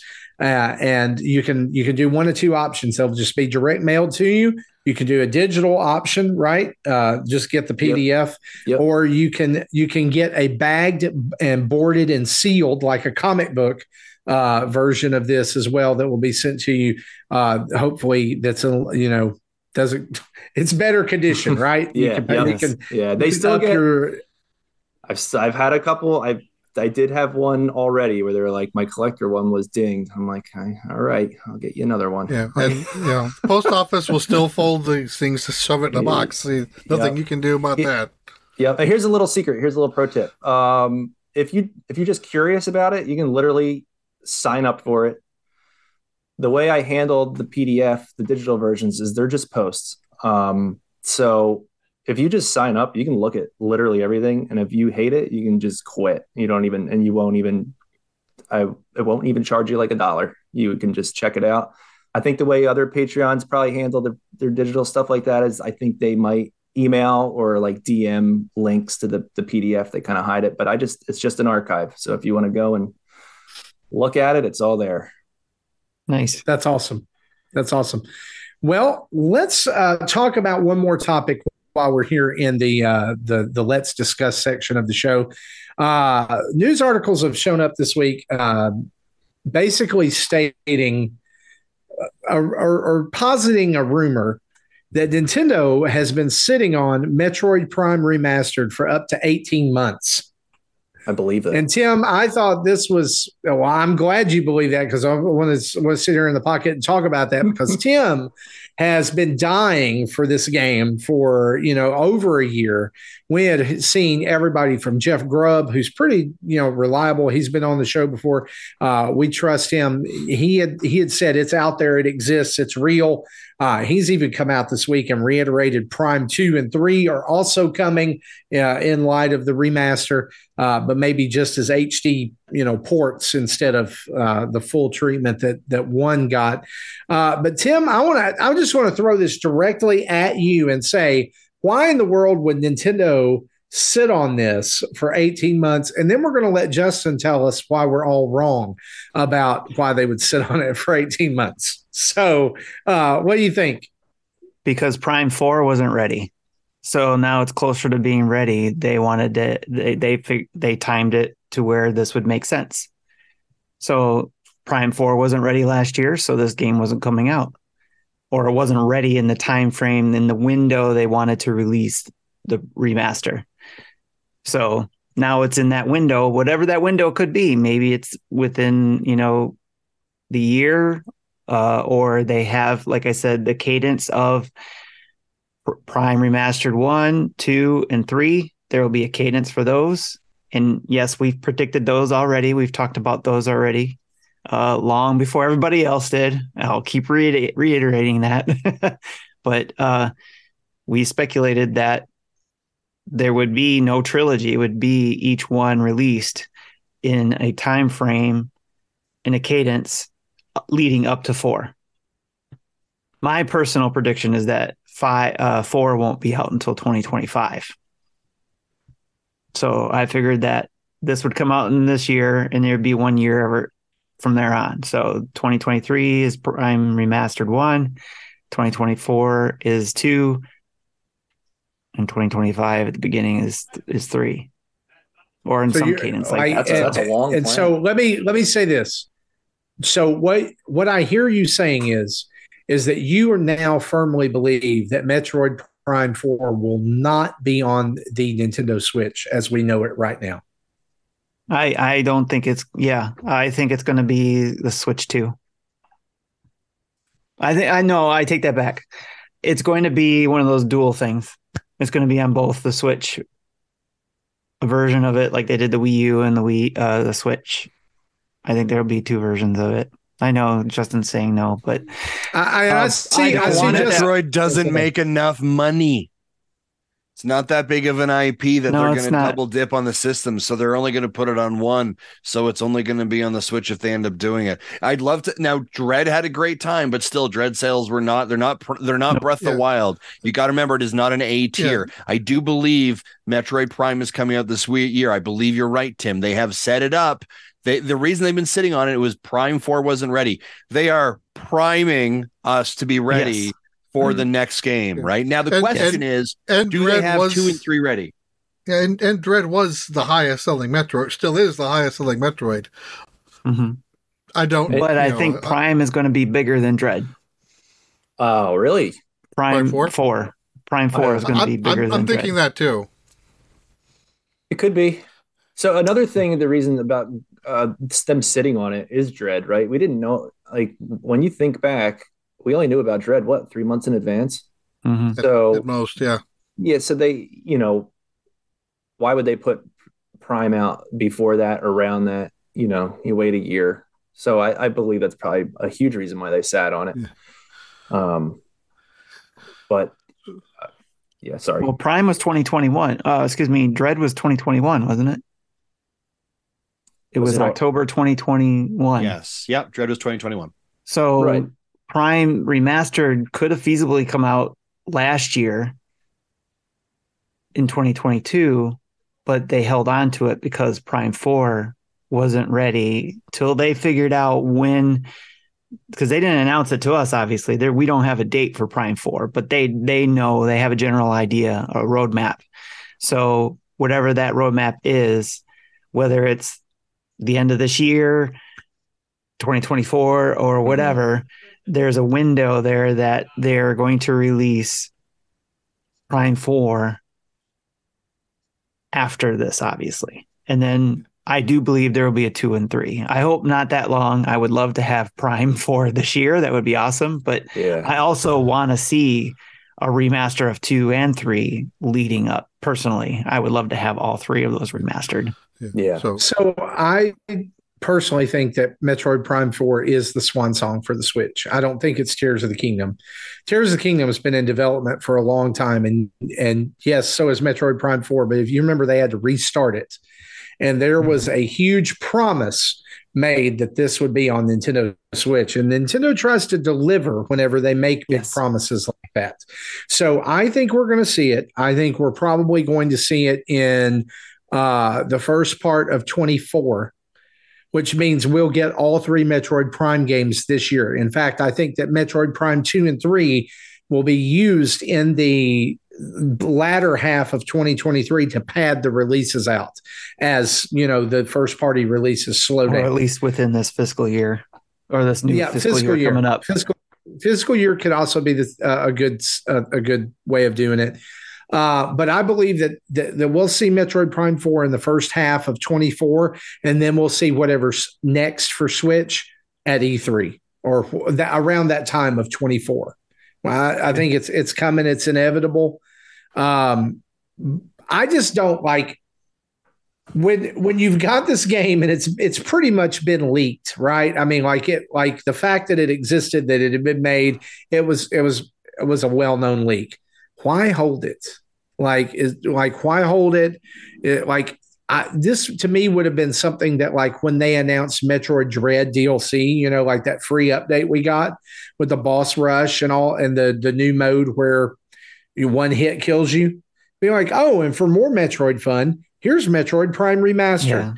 Yeah. And then they could have done 2, you know, late last year, and 3 sometime this year, and it would have had the momentum going a little bit longer. It would have kept Metroid in the public discourse a little bit longer. I think they're doing that. It's just they had to hold on to it because 4 wasn't in a point to where they wanted to release in this cadence.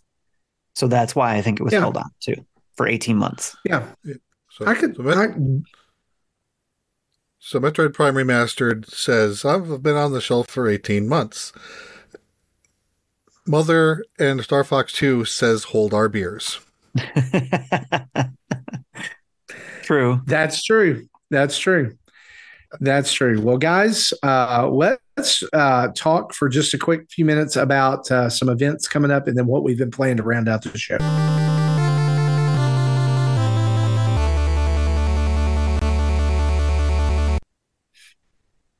All right, Discord community events is the main one we got going on every second Wednesday of the month at 9 a.m. Eastern time and every third Friday of the month at 10 p.m. Eastern time.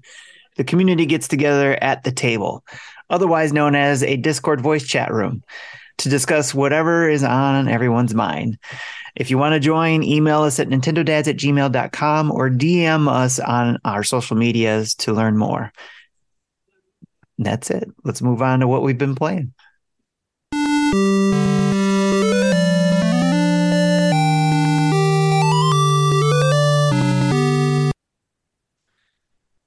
Well, Philip, you've already talked about what you've been playing, so we'll dive in here with us.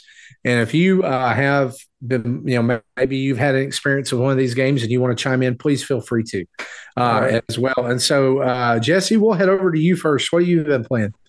Okay, so I did play through the Sea of Stars demo. I think Justin said he played it too.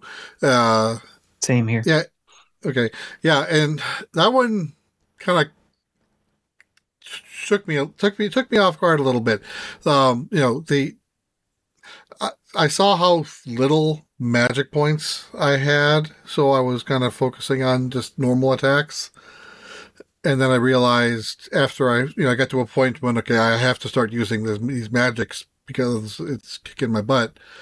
But it does, your magic regens a little bit every turn.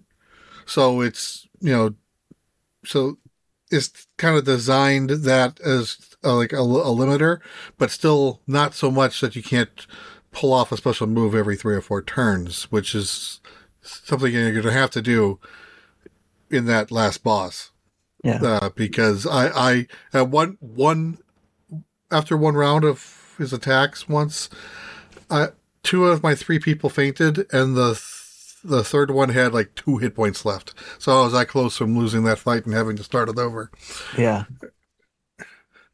And then the combo system was interesting too. Yeah, I didn't get a chance to unlock the third one, I don't think. Or at least I never had a chance to pull it off, but I did do the first 2, and that was fun. Yeah, that's a throwback from Chrono Trigger. Yes. Yeah, and then I'm looking for. I did kickstart that, so I'm looking forward to that when it comes out. Sprite works gorgeous, and I thought it was absolutely for sure. one of the scenes where I was up on a shore and hit the water, it just smoothly went into like this swimming pose. Mm-hmm. Kind of, I'm like, wow, that's really impressive. So, and then I finished The Legend of Zelda Minish Cap. I remember playing it when it was relatively new. Then I played it again with the 3DS Ambassador program when we got that for free for that. Mm-hmm. I don't think I beat it that time then, but I did get deep in. So this is I think the second time I beat the game. And the one thing I realized is I kind of hate the four-sword mechanic. Because, like, especially that last boss fight, like, whenever you have to go into four-sword mode to do damage, you know, it's slow. It takes, like, 15 seconds to get geared up and positioned right. Mm. Your hitbox is a third of the width of the screen, so it's really easy to get smacked, and then you have to start over. And it's just clunky. I didn't like it. So I'm kind of glad that's over, you know. That tarnished your view of the game? A little bit. Okay. Yeah. And, you know, it's a small game. It's a very small map, but it's packed with things to do. You know, like, mm-hmm. between dungeons, I could spend 4 or 5 hours just doing things. You know, find people to merge kinstones together, to open up a path, to go somewhere else. And I've never gotten all the kinstones done. You know, there are paths that are still blocked off for me that I forgot about the kinstones. I unlocked the Bigoron, but don't know what he does. And when he's standing there, you see his hands up on the game path, and you like walk under his hand, and you can see his fingers move, so he doesn't squish you. I thought that was a neat thing to. It was a detail that they didn't have to do, and they did it. Right. It was cute. But yeah, those are the games I've been playing. Nice, awesome. Tim, what about you? Mainly just had time focusing on actually Fire Emblem Engage. That's been taking most of my time. I've really been into it, enjoying every moment I've been playing it. Nintendo gave us a code for that, and it didn't realize it, but they gave us the code for the full version with the DLC. So when the waves came out, I was like, it opened up what's called the Divine Paralogs. And it popped up on there, and I thought it was part of the game. But then I looked when I was going to look up some information. It was like, oh, the DLC Wave 1 Divine Paralog has Tiki, and I was like, oh, that's part of the DLC. Oh, nice, thank you, Nintendo. So, and then I did a video of that, my first experience of that Wave 1. They just recently launched Wave 2, which has three more. Bracelets or emblems you can get, and it's the Radiant Strategist, the Brash General, and the Doting Sister. Look them up if you are interested in the DLC. I don't want to spoil anything in case anybody's interested in that, but it is part of the DLC Wave 2 portion, and I beat that over this week. Each match that I go into takes me about an hour to an hour and a half. So last night I spent like 3 hours going through that Wave 2 and beating those three emblems to get them. So that was fun. So I'm getting back into the game hopefully this weekend, starting back at chapter 12. And I believe there's like 20 something chapters. So I still got a ways to go. And like I said, it's about an hour and a half to complete each chapter for me. So, so I got a little ways to go, but I'm trying to stay focused. But every now and then, Justin throws a game at me to try and, you know, do a look at. So I have one coming up to do. So, but my focus is Fire Emblem, and that's what I've been playing. Cool, love it, Justin. What about you? Two ones I'll highlight. Sea of Stars, as was mentioned earlier. Holy cow, holy cow, holy cow. That is like, why is it not August? That game is fantastic. I know, right? Work is amazing.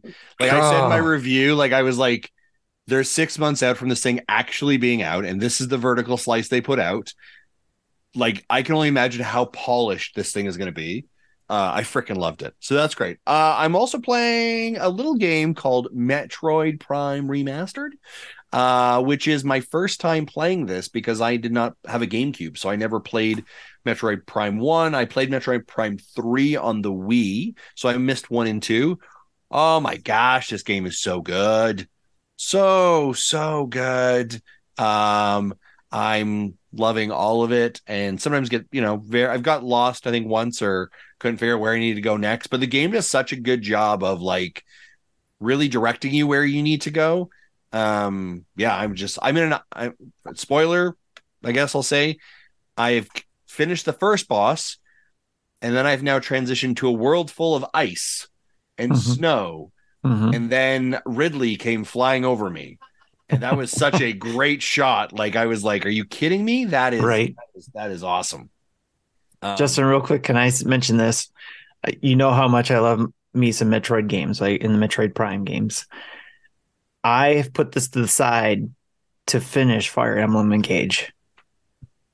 So what? That's how much I'm into Fire Emblem Engage. I put aside the remaster. That either tells me Fire Emblem Engage is really good or Metroid Prime Remastered is your least favorite.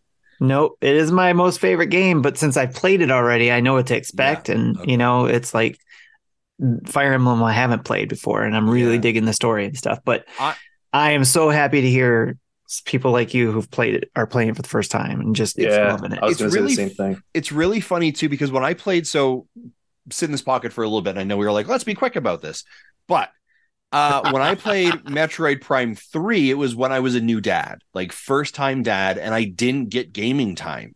So like my wife would go to sleep and my daughter would go to sleep. And then I would go downstairs at like midnight on a Friday and play Metroid Prime 3 from like midnight to like 2. But I kept the stereo down really low because I didn't want to wake anyone. So I never really heard the audio cues, right? Or that environment. So you're just like through the goggles, right? You're like, okay, I got to go here, got to go there. But now, like, I'm sitting here in my office playing it, and I'm throwing on the SteelSeries, like, audio sound design everywhere. And I'm like, oh my God, this is like you feel isolated. You feel like I heard a sound over there. Like, if you are not playing these type of games with headphones on or something where you get a good design, you are missing a lot of environmental cues. That so much immersion, even back when it was on the GameCube and then eventually the Wii, the immersion in this game is just phenomenal. Yeah. Yeah.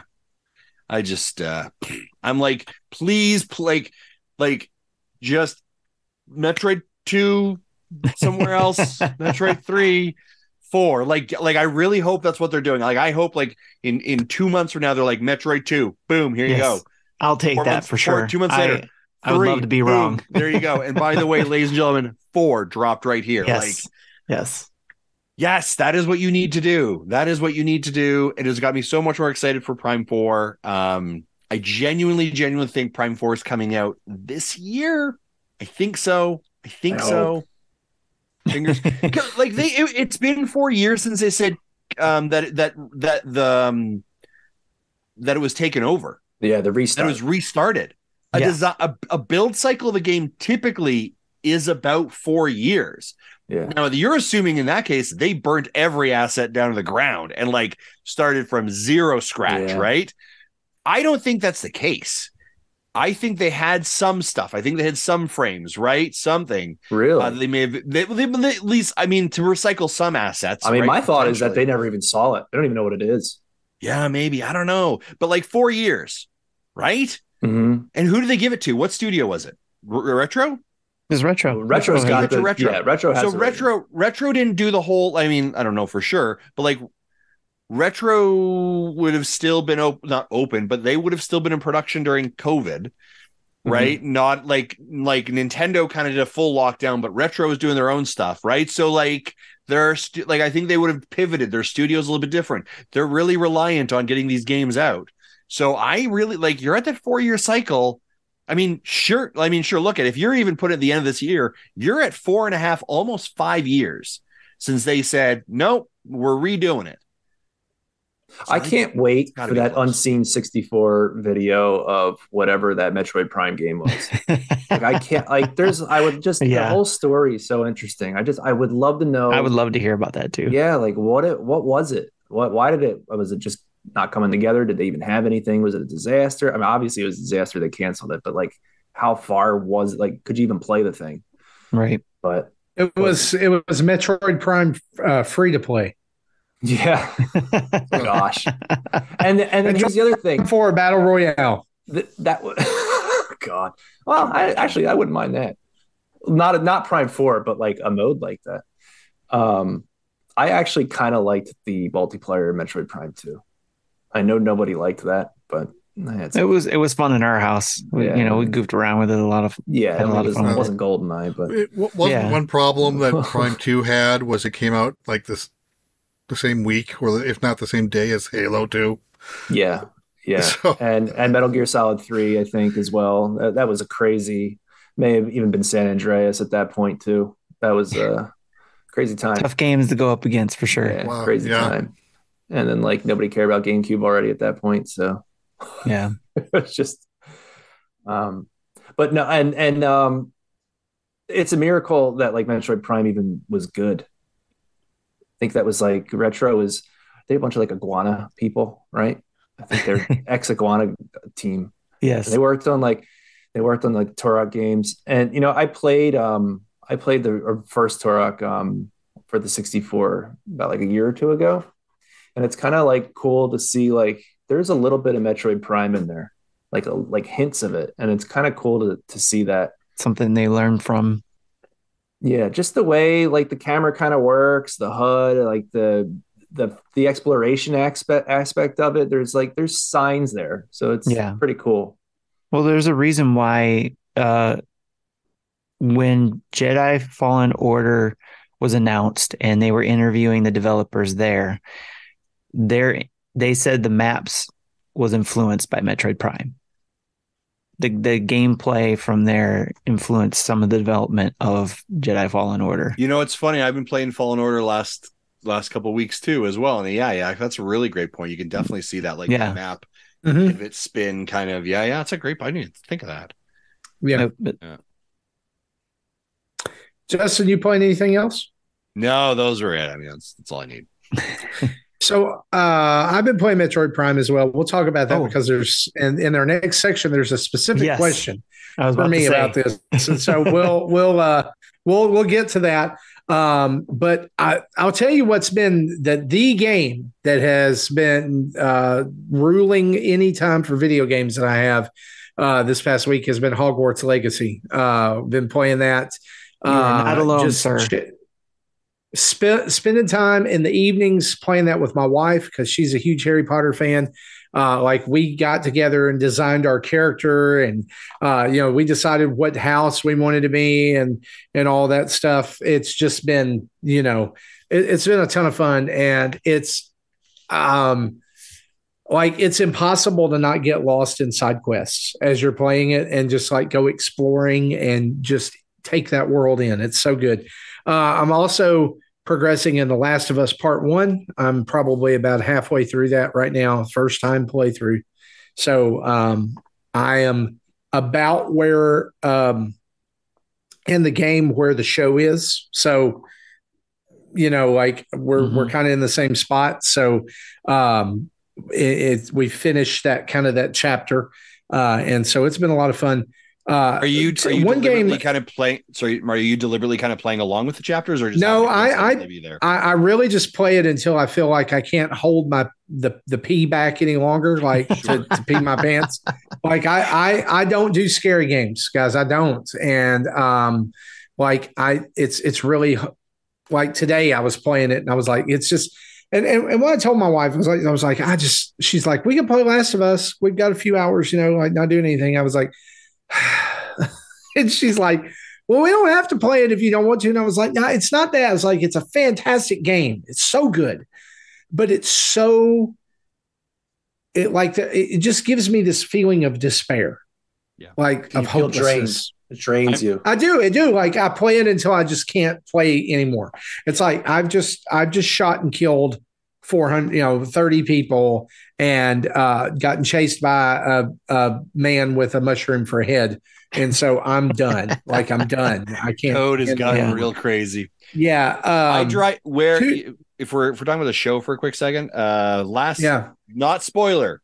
All right. But I'll say last scene, the hotel that they're staying at, that lodge where they're outside. Gizo Pete's. Yeah. Mm. Drive past that hotel every single drive time I go to Calgary. Oh my gosh. That is in my mother-in-law's town that she stays in. And I was like, wait, son of a gun. Like, I mean, now you got to see that with a different. So I'm going to tell you, as we're driving up, we're going up actually on Sunday to Calgary. And I'm going to be like, right there is where two people might be in that dirt. I suspect. Yep. Yeah. The show's brilliant. I can't say anything bad about the show. The game is brilliant. You'll have to watch it. I want to throw out two other games that I'm playing, and we'll have videos of these up in the coming days. So I'm not going to spend a lot of time on them. Pixel Lines 2 Into the Puzzleverse is going to be out on the 22nd on the Switch. If you remember, Pixel Lines and Pixel Lines 500 More Puzzles came out like way, way back when. And so this is just more. They try to have a story for a puzzle game. It's kind of goofy, but it's more of what you expect. You can check out the video and see my review of it there. And then also a game called Void Scrappers, which is basically Vampire Survivor in space with a few tweaks. And so that launches on the March 3rd on the Switch. So we'll have a video about that up on our channel. But both of those, I would go ahead and say are their wins. I give them a thumbs up. And then today I also bought Blanc and Disney Dreamlight Valley because I don't have enough to play. So that's what we've been playing. Let's turn on the community spotlights.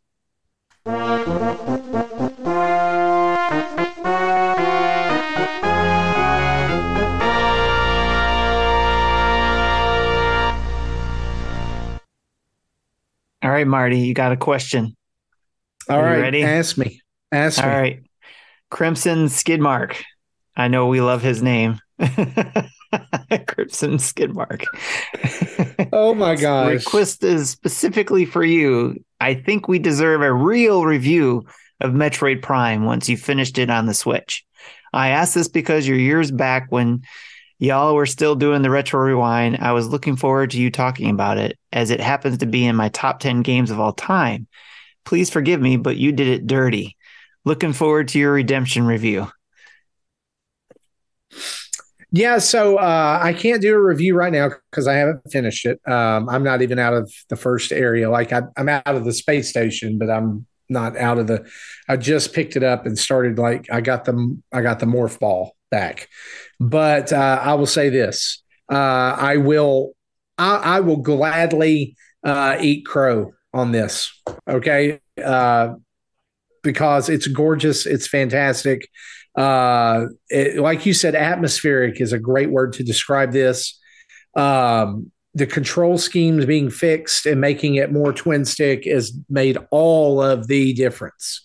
All right. It's literally. So I'm really enthusiastic about it. I think that if Prime 2 and 3 are like Jeff Grubb says, if they're just like HD ports, of this, the main thing that Nintendo has to do is to continue this control scheme fix that they started with this remaster and port it over to the next two titles. Otherwise, I'm not going to have fun with them. I didn't the first time. So it wasn't my cup of tea that way, but this way, maybe it's just, maybe I've played a lot more shooters too, and a lot more games like that, having a whole lot more fun with it right now than I did on the GameCube and even on the Wii. That sounds like a good redemption to me. All right. So we'll move on to the next one. Next question is also Metroid related from Quagmire. Which game was your first introduction to Metroid? Well, let me just ask that. What was your first introduction to Metroid? Metroid. NES. Mine was Super Metroid. NES version. NES. So this one's kind of hard to answer because I do remember trying Metroid on the NES. I never owned the NES. It was my friend's NES. I tried it there. So is that my introduction? I wasn't into it though. So I really didn't know much about it. So I guess that's my introduction. Well, it's like saying like, when was the first time you had pizza? I don't know, but I didn't like it. And I liked it later. You're like, well, you technically had pizza. Yeah. Yeah. Right. So, okay. It's great. It's great. That was your introduction. But I didn't really fall in love with Metroid until I asked when you had pizza, not when you loved pizza. When I got Prime and Fusion and played those, then I went back to play the others later on. So Prime and Fusion were the ones that got me to really love Metroid in the series. I mean, I didn't like it at first either, the NES one. Like I can remember, I mean, I was probably like 7 years old. I mean, I can remember playing it, not really making sense of it. And It was one of those games that kind of like, I didn't have it, but I would play it here and there. And then at some point on the NES, I did eventually borrow it off somebody or whatever. And I like got super into it. So it did take time, but I would still count that initial moment as that was my introduction to Metroid. But I remember the regular starting it and playing it. I hated it. Like it was like, but I love the music. Like I love the presentation and just the atmosphere of it even then. But then the Justin Bailey code where it made it where you're, you know, there at the very end and you can beat the game. Deal. I was like, oh yeah, I'm okay. I'm in for that. All right. That was a big deal. But I like it didn't click for me like that. The love of Metroid didn't click for me until Super Metroid. And then from there, Zero Mission, Fusion. And I think that's when Metroid really began to have its identity in the zeitgeist of gaming, right? Like maybe you had played it over. Like I've never heard anyone's like, you know what? I loved the original Metroid for NES. It was amazing, right? Like that is not a typical story you hear from people, right? Oh, that's what really got me into gaming. But when you think of like, when I think of Metroid, the first thing that goes to my mind is Super Metroid. And I think one of the top three games on the Super Nintendo, right? Like that solidified itself and it began to kind of get it in the gaming zeitgeist of like, this is an IP that you should be paying attention to and is critical and is important and is moving it forward. I mean, you have an entire genre, Metroidvania, right? Like it began to craft this idea of what it is and the ethos around it. I think the first time I played it, it was a rental from the mom and pop shop. It was password based, so you know, if I on a subsequent rental, I could still continue from where I left off. And I'm pretty sure I had one of those Nintendo Power maps of the area in my lap because there's no way in hell I would have done that by myself. Yep. Yes.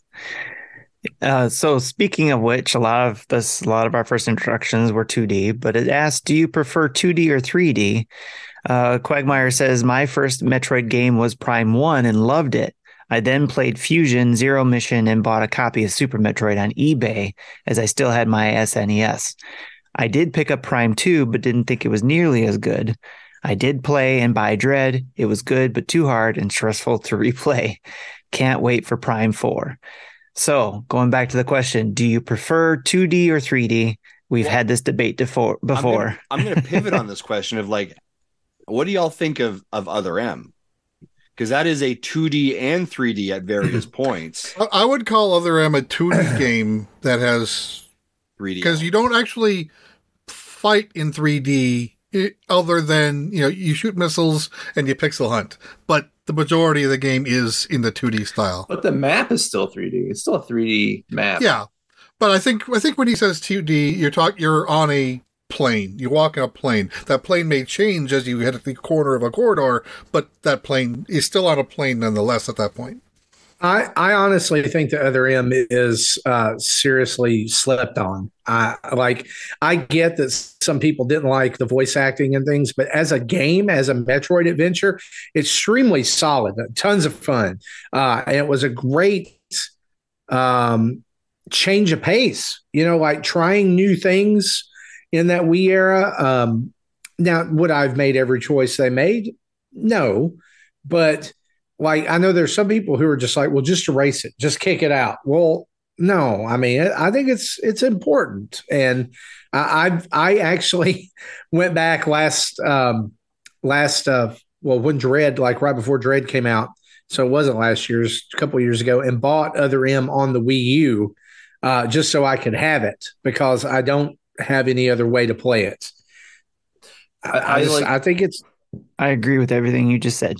Yeah. Yeah. And I think one of the things with Other M that I think people kind of forget is that as good as the Prime games were, there is like some Prime fatigue kicking in, right? So if they just did Metroid Prime 4 there, I don't think there would have been any excitement. So even though Other M didn't quite pan out the way they intended it to, it was so exciting when it revealed, right? Like people were so pumped for that game. Yes. I think the other interesting part about Prime when it came onto the scene was about the same time or shortly after Xbox comes onto the scene with a character sort of similar in a lot of ways, right? With Master Chief, and you're again first-person shooter, right? And so it was interesting to kind of see those two things jockeying, right, for position. You have the Nintendo versioning of that, and you have the Xbox world of it as well, and how they competed in that first-person shooter kind of versioning of it, right? But I think you're right. Like I think like to be able to say like here's our trilogy. Done, right? And then to have this 10-year gap now, 15-year gap almost for 4 to come out, I think that's really incredible. I think we talk about Other M. It's like if you are a super deep, what I find is like if you are a super deep actually Metroid fan, then you hate it. But for everyone else is just like, no, I think gaming is cool, and I'm like I'm not super attached, and I don't necessarily love her voice acting. Could have been better, but hey, there's a fun game here, right? And I think the chat said it here as long. It doesn't deserve the hate it's got. No, yeah, it did not at all. Thank you. I did like Other M, and I played it along with all the other 2D games up in 2 years ago in the lead up to Dread. This just I kind of use the derogatory term pixel hunt because that's the worst part of the game. But the actual normal gameplay is great. It would have been great Mega Man game. Great point. I have long talked about, Philip, that they could reboot Mega Man in the modern day by making it a third-person style multiplayer shooter where you can cycle through the powers and use them on each other. That's probably what remember that there was that Mega Man X demo that actually Prime guys put together. That's probably what they were thinking. Did you ever see that? Yeah. Kind of cool. I think people hated that when that video came out, but I thought it was interesting. But I was saying that back when there wasn't Mega Man 11, right? That wasn't a thing we knew about. And so I was hoping that would be, hey, at least there's something Mega Man, right? Yeah, But now I just want 12 in that same art style. It looks so good. Yeah. All right. So I got Marty's 2D answer. So what else did everybody else have? Metroid 2D all the way. What else? You know my answer. I'm not even going to say it. You know my answer. Yeah, it's just 2D. I know. Philip, what's yours? 2D or 3D? Justin, you were going to go. Go ahead. I was going to say I think 3D. And again, my only reference point right now is really Prime 3, but really right now with the original Prime. But again, it's got to have the right headphones on, right? You've got to be in that immersion. Okay. Philip? I don't know. I know that's a dumb answer, but they're so different. Prime is a much slower paced game. You're in a different mindset, I feel like, when you're playing those games. I don't know. It's hard. I love them both. Terrible answer. No, it's actually, I mean, if you're a Metroid fan, you're going to love them all. You're going to take every Metroid game you get because it's sometimes can be very far and few between. And here's the thing too. It's hard because there's certain, I like some of the 3D ones better than some of the 2D ones. I like some of the 2D better than the 3D. So I don't know. It's hard. It's good when they mix them up, right? So you get a good, you're not getting all of these 2Ds and getting tired of them, and then all of these 3Ds and getting tired of them. So it's good when they mix it up. Yeah. So it's working out the way they're doing it right now. Yep. Excellent question. All right. Next one is from Mecca, who's in our chat as well. Do you dads talk to your kids about putting too much money into live service games, making sure they know how addicting or grind heavy they are, or how any minute now the game might shut down their doors? Marty saying yes. So a little disclosure here. My kids have played Fortnite, Apex, all that stuff, where there are consumables and, bucks you can buy and all that. Currently, in our family, nobody is playing Fortnite.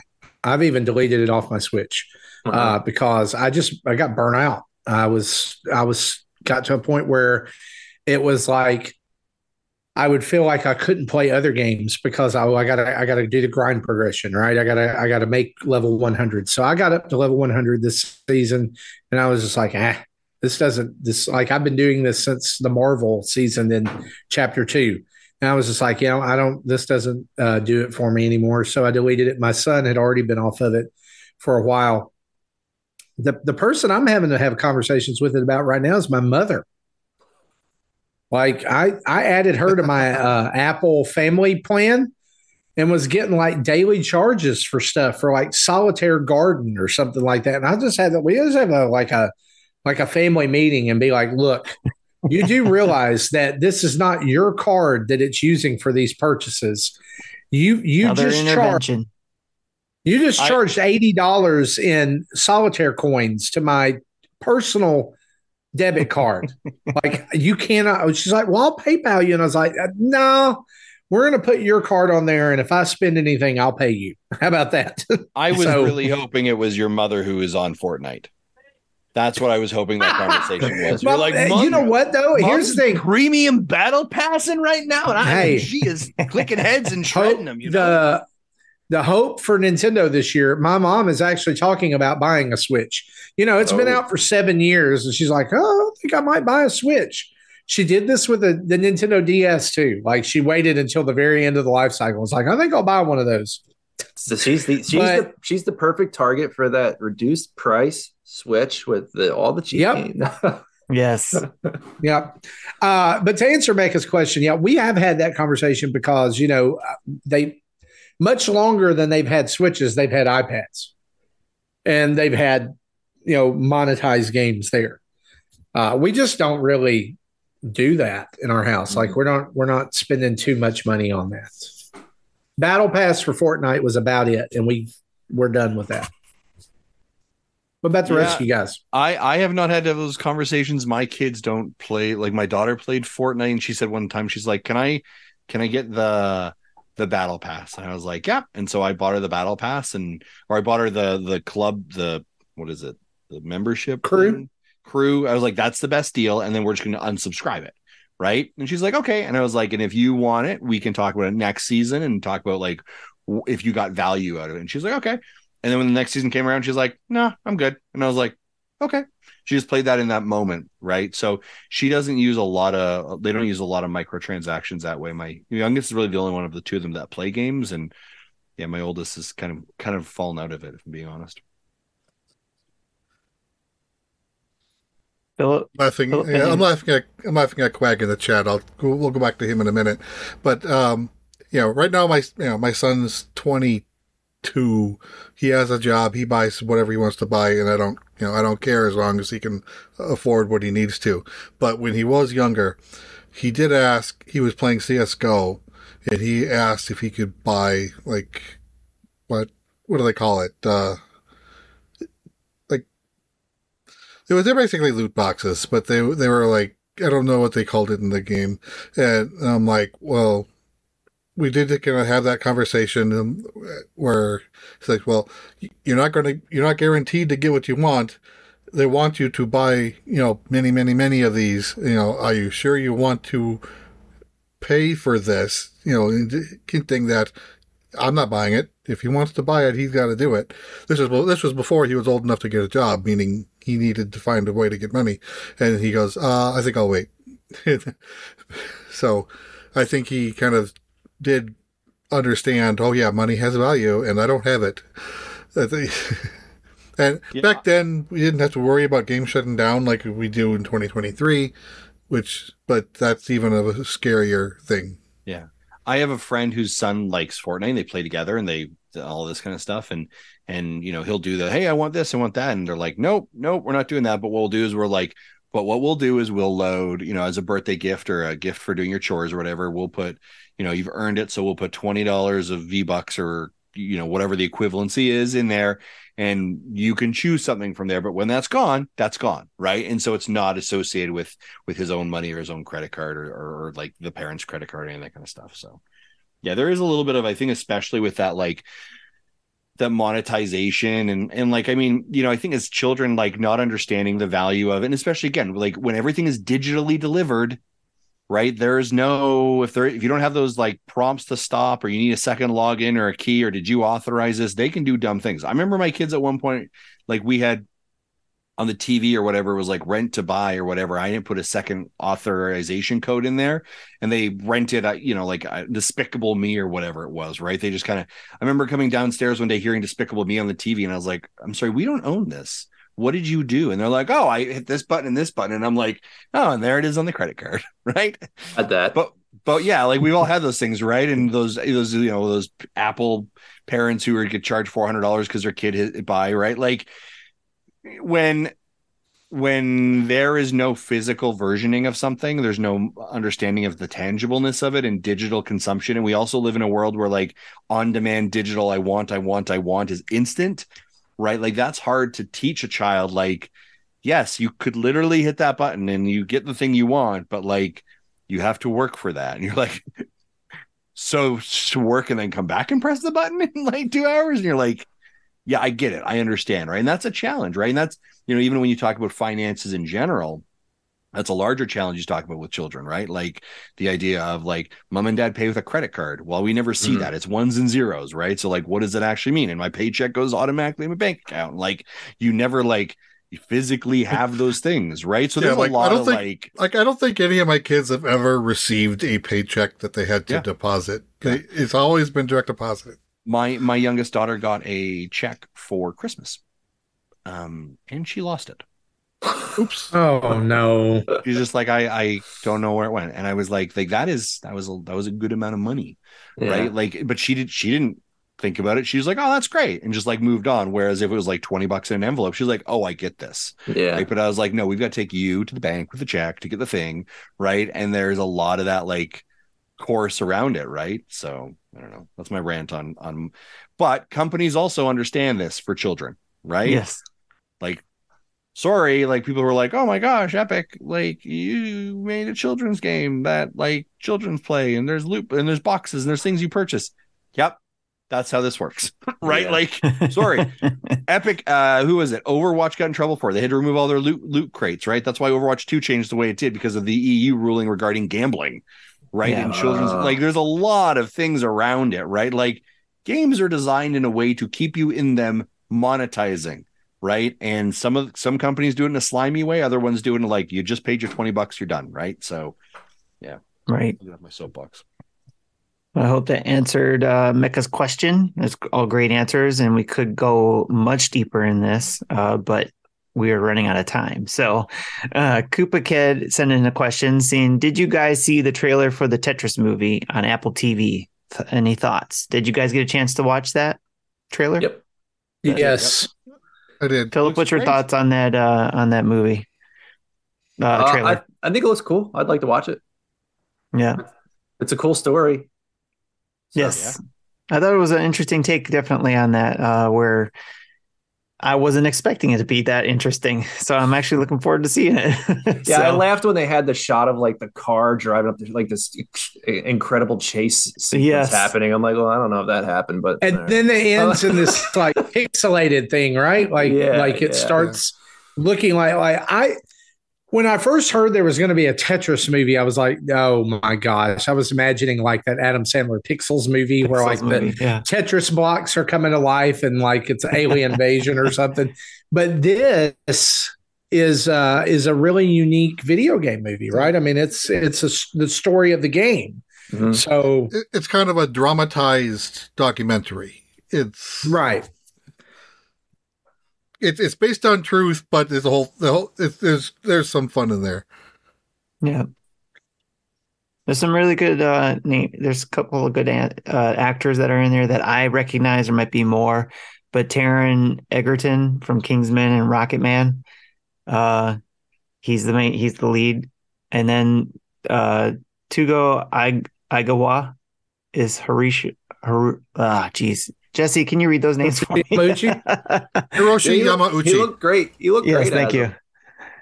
Yes, so I thought that was really cool too. So, and there's plenty of other actors and actresses that are doing this movie. So it's really cool, and it's interesting to see because I noticed there's a lot more of these type of products coming to the world and their story, you know, type movies between this and some of the vehicle ones, like in the shoe one, Nike's coming out too soon. So about the first Air Jordans. Was that real? I couldn't tell if that was real or not. Well, it's based on a true story. Yeah, but at the end of, I thought it was just a funny Nike commercial. I don't know if it was actually. Oh no, that's a movie. No, it's a movie. Oh god. Nope. It's about signing Michael Jordan as he was a rookie for the Nike shoes. I thought it was just one of those weird Super Bowl commercials. Nope. As far as oh no, now you're scaring me. I don't think that's what it was. No, I think it's a real movie. So, but yeah, we'll find out if we ever see another commercial. Yes. All right. Any other thoughts on the movie? All right. It looks good, and I will watch it. All right. The informant asks, "Hey, dads, what's your favorite music genre or band, or a few favorites? If that's easier." I'll run mine quickly. Matchbox 20, Mumford & Sons, Dermot Kennedy. Nice. For me lately, it's been lo-fi music. I really enjoy it. Put it on while I'm at work, while I'm driving. It's great. It's a Lo-Fi Girl on Apple or Spotify. They're on both. But as far as bands that I really enjoy, like when I'm not listening to that, 90s alternative stuff, Nirvana, Stone Temple Pilots, Soundgarden, Creed. But then I get a little more, like my music taste is all over the place. Hootie, Primus, Red Hot Chili Peppers,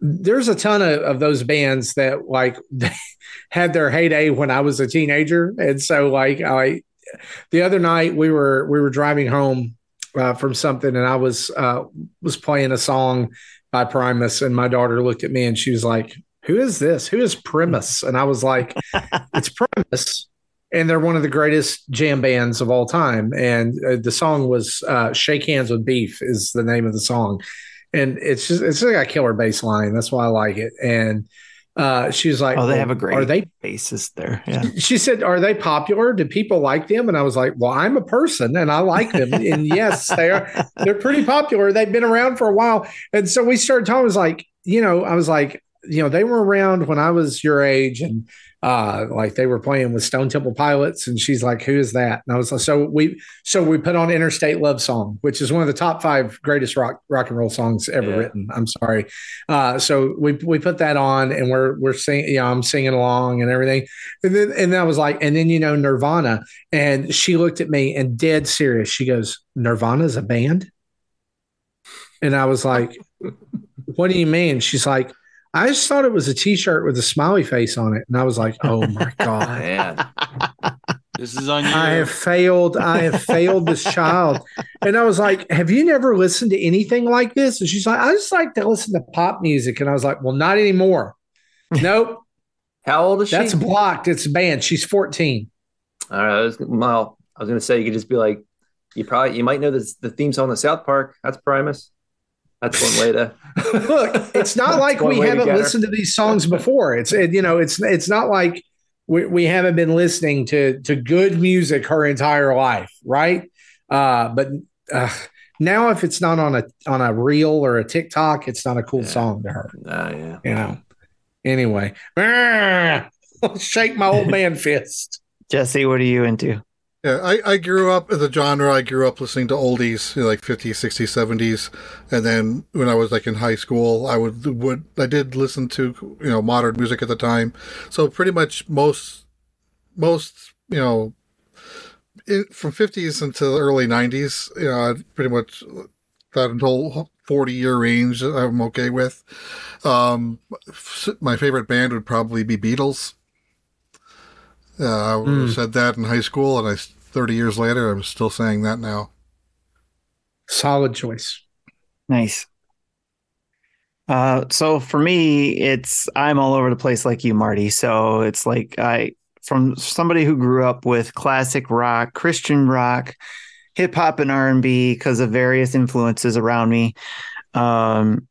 I grew up with that, so my tastes have grown since that point, grown into, especially being in the Detroit area, getting into techno and house and all that kind of stuff. And then some heavy rock, obviously the grunge era and all that kind of stuff. So, and all the way up till now, I guess I have my phases. Like, I'll have phases where I want to get it. Like, I think in the warmer months, I like listening to more heavy bass songs. So I'll listen to a lot of hip hop or even some EDM type stuff. So, because I can put the windows down and I'm that person who rolls down the street and you hear the bass in their car. So, because I like my bass. So, like, I'm trying to look at some of the stuff I listen to with that kind of stuff. Like Big Sean, I think, is one of those artists. ASAP Rocky. Well, there's another artist actually I've been into though that's kind of got a country hip hop feel, if that's a thing, and that's Jelly Roll. I don't know if anybody's heard of him, but I have a funny story about Jelly Roll that I'll tell in the post show. Okay. Preview. If you want to sign up to be a $10 patron, I got free food at a restaurant one time because someone thought I was Jelly Roll. All right. You just give away that entire thing. Wow. I'll tell the whole story because it's even like it's pretty weird. All right. Great. So yeah, I like a lot of bass type stuff, but I've lately been getting back into the rock stuff. Like Alter Bridge is one of my favorite bands, and Linkin Park, because they just came out with their 20th anniversary of Meteoria. Jeez, it was hard to say. But Linkin Park celebrating 20 years of that album, and they released a song, I guess, that wasn't out before with that. So I've been listening to some Linkin Park, one of my all-time favorite bands, Alter Bridge, Korn. I really like some of that heavier stuff. Yep. So I've been on that kick lately, and I always like listening to new stuff. So my daughter, who's 17, has been always giving me new stuff to listen to as well. So it probably doesn't cover everything I like to listen to, but that's what I've been mostly into. And then, of course, I also like Weird Al Yankovic. Oh yeah, that's a given, right? Yeah. Yep. Right. So what about you, Philip? Did you give yours? So I'm the biggest nerd here, I guess. When I'm working, I don't like to hear lyrics, so I'm just listening to game music and crap all day. A lot. Well, that's what lo-fi is for me when I'm working. Yeah, well, yeah, lo-fi, the vaporware stuff, yeah, all that stuff. But no, I like all sorts of stuff. You know, especially the '90s stuff got me. I love '80s stuff. Grunge era. I mean, I grew up with all that too. I'll keep my answer nice and simple. Yeah. I don't know what my ratios are now, but like 15 years ago, when I was just kind of starting my iTunes library, I'd say like half of my library was like video game music of some kind, and then half of what's left was Weird Al, and then that last 25% was just everything else. Here's my. This was before I had Beatles music in my library because that wasn't available yet. What for my video game thing is I like obscure Japanese computer game music, like the PC-98 and stuff. There's some wild stuff. There's some cool stuff. Yes. Like these games I've never even heard of, and it's like the soundtrack's awesome. And then you find out it's like some porn game. You're just like, what the heck? Oh, I don't understand. But right. As you do. Well, guys, that is the end of our questions tonight. Did Justin go for his music? Yeah, mine were real quick. It was Matchbox 20, Mumford & Sons, and Dermot Kennedy are kind of my... Not what's his name about letting your backbone slide? Maestro Fresh West, but let your backbone slide, Canadian classic from 1989. Of course, that's standard. I don't even need to say that. Right? Right. Like, right. So before we close out, I wanted to say what Quag said in chat. Listen, Canadians, it's ZR, not ZR, on the Pro Controller for the right trigger button. And I will reply with, I'll even say ZR. There you go. It's ZR. I'm sorry. It's printed right there, ZR. Anyway. I like that. Is every Canadian supposed to have a tragically hip tattoo? Tragically Hip are a tremendously amazing band from Canada, and they are like the anthem of our country, and even sadder that the lead singer passed away a couple years ago. But like, they were having a final tribute tour that they broadcasted on CBC, and like everyone around the Canada just like sat around and watched the Tragically Hip and like sang along, and it was like one of those concerts. I'm not a huge Tragically Hip fan, but I really wish I had attended a Tragically Hip concert, because now they don't exist. I want to note here that Justin did not either confirm or deny the existence of a Tragically Hip tattoo somewhere on his body. So we'll just move on from that point, and we'll close out the show. We want to thank you for hanging out with us for episode 414, especially Philip Summers from handdrawnggamingguides.com. Thank you so much for your time and your input for the show. We love having you on. Would love for you to come back at some point. All right. Thanks for having me. Absolutely. So you be sure to go over to handdrawnggamingguides.com and check out his Kickstarter, his Patreon, and where you can get those guides or magazines mailed to you every month. You can get PDFs of all the ones that are already out. You can check out his awesome work over there. We want to thank all of the folks who subscribe to us on YouTube and Twitch, and thank you to the 19 Twitch subscribers who also get access to our Discord community and activities, thanks to throwing their Twitch Prime subscription our way. And remember, if you're doing that, you can do that every month. If you're an Amazon Prime member, you can throw that toward us on Twitch, and you get access to the Discord as well. But we also want to say a huge thanks to all of our Patreon friends and friends of the show, especially everybody from the $1 all the way up to $30. You guys are awesome. Thank you for making everything that goes on here at Nintendo Dads possible. I want to remind you to check out our website. That's nintendodads.org. You can head over to get Spotify podcast feeds on all of our shows, as well as the other parts of the Nintendo Dads family of podcasts, like Game Pass News, where Nick and Sean go over the week's Xbox news and Game Pass releases, Dads After Dark, where John and Drew talk about video games, and then TV shows and sports and raising kids and waifu stories, and everyone's favorite Drew topic, animal care. And since it's an adults-only podcast, they're never afraid to have some straight-up honest chat. Just make sure the kids aren't around when you're listening to those. You can also listen to the RetroLogic family of podcasts, featuring RetroLogic with Dan, John, and Sam, covering retro gaming and retro gaming collecting topics. On Topic Retro with John and a guest doing an in-depth overview and analysis of specific retro games. And Retro Groove with Adam and Liam discussing music from generations, all generations types. And Film Logic with Mike, Eston, and every now and then a guest talking about all the things to watch. You can also find our YouTube videos, links to all our social media, and our Nintendo Dads merch over there, unless, you know, the ninjas make it disappear. You can find us in most places like Patreon, Twitter, wherever. Just type in Nin Dads and we're there. Email us at nintendodads@gmail.com, or call in and leave us a sweet voicemail at 929-25-NDADS. That's 929-256-3237. So a big thanks to OC Remix for the music used throughout the show. And remind you, wherever you download this podcast, wherever you listen to it, the audio version, whatever your podcatcher of choice, go and give us a 5-star review and some written words there. It helps people find the show, and it spreads the good news of Nintendo Dads to more and more people. So for me, for Justin, for Jesse, for Tim, and Philip Summers, this has been episode 414. We'll see you next time. Bye-bye.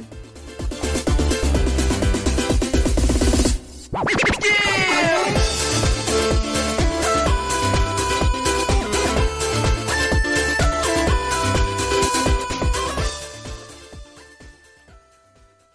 Thank you for listening to Nintendo Dads. Please understand. Nintendo Dads Podcast.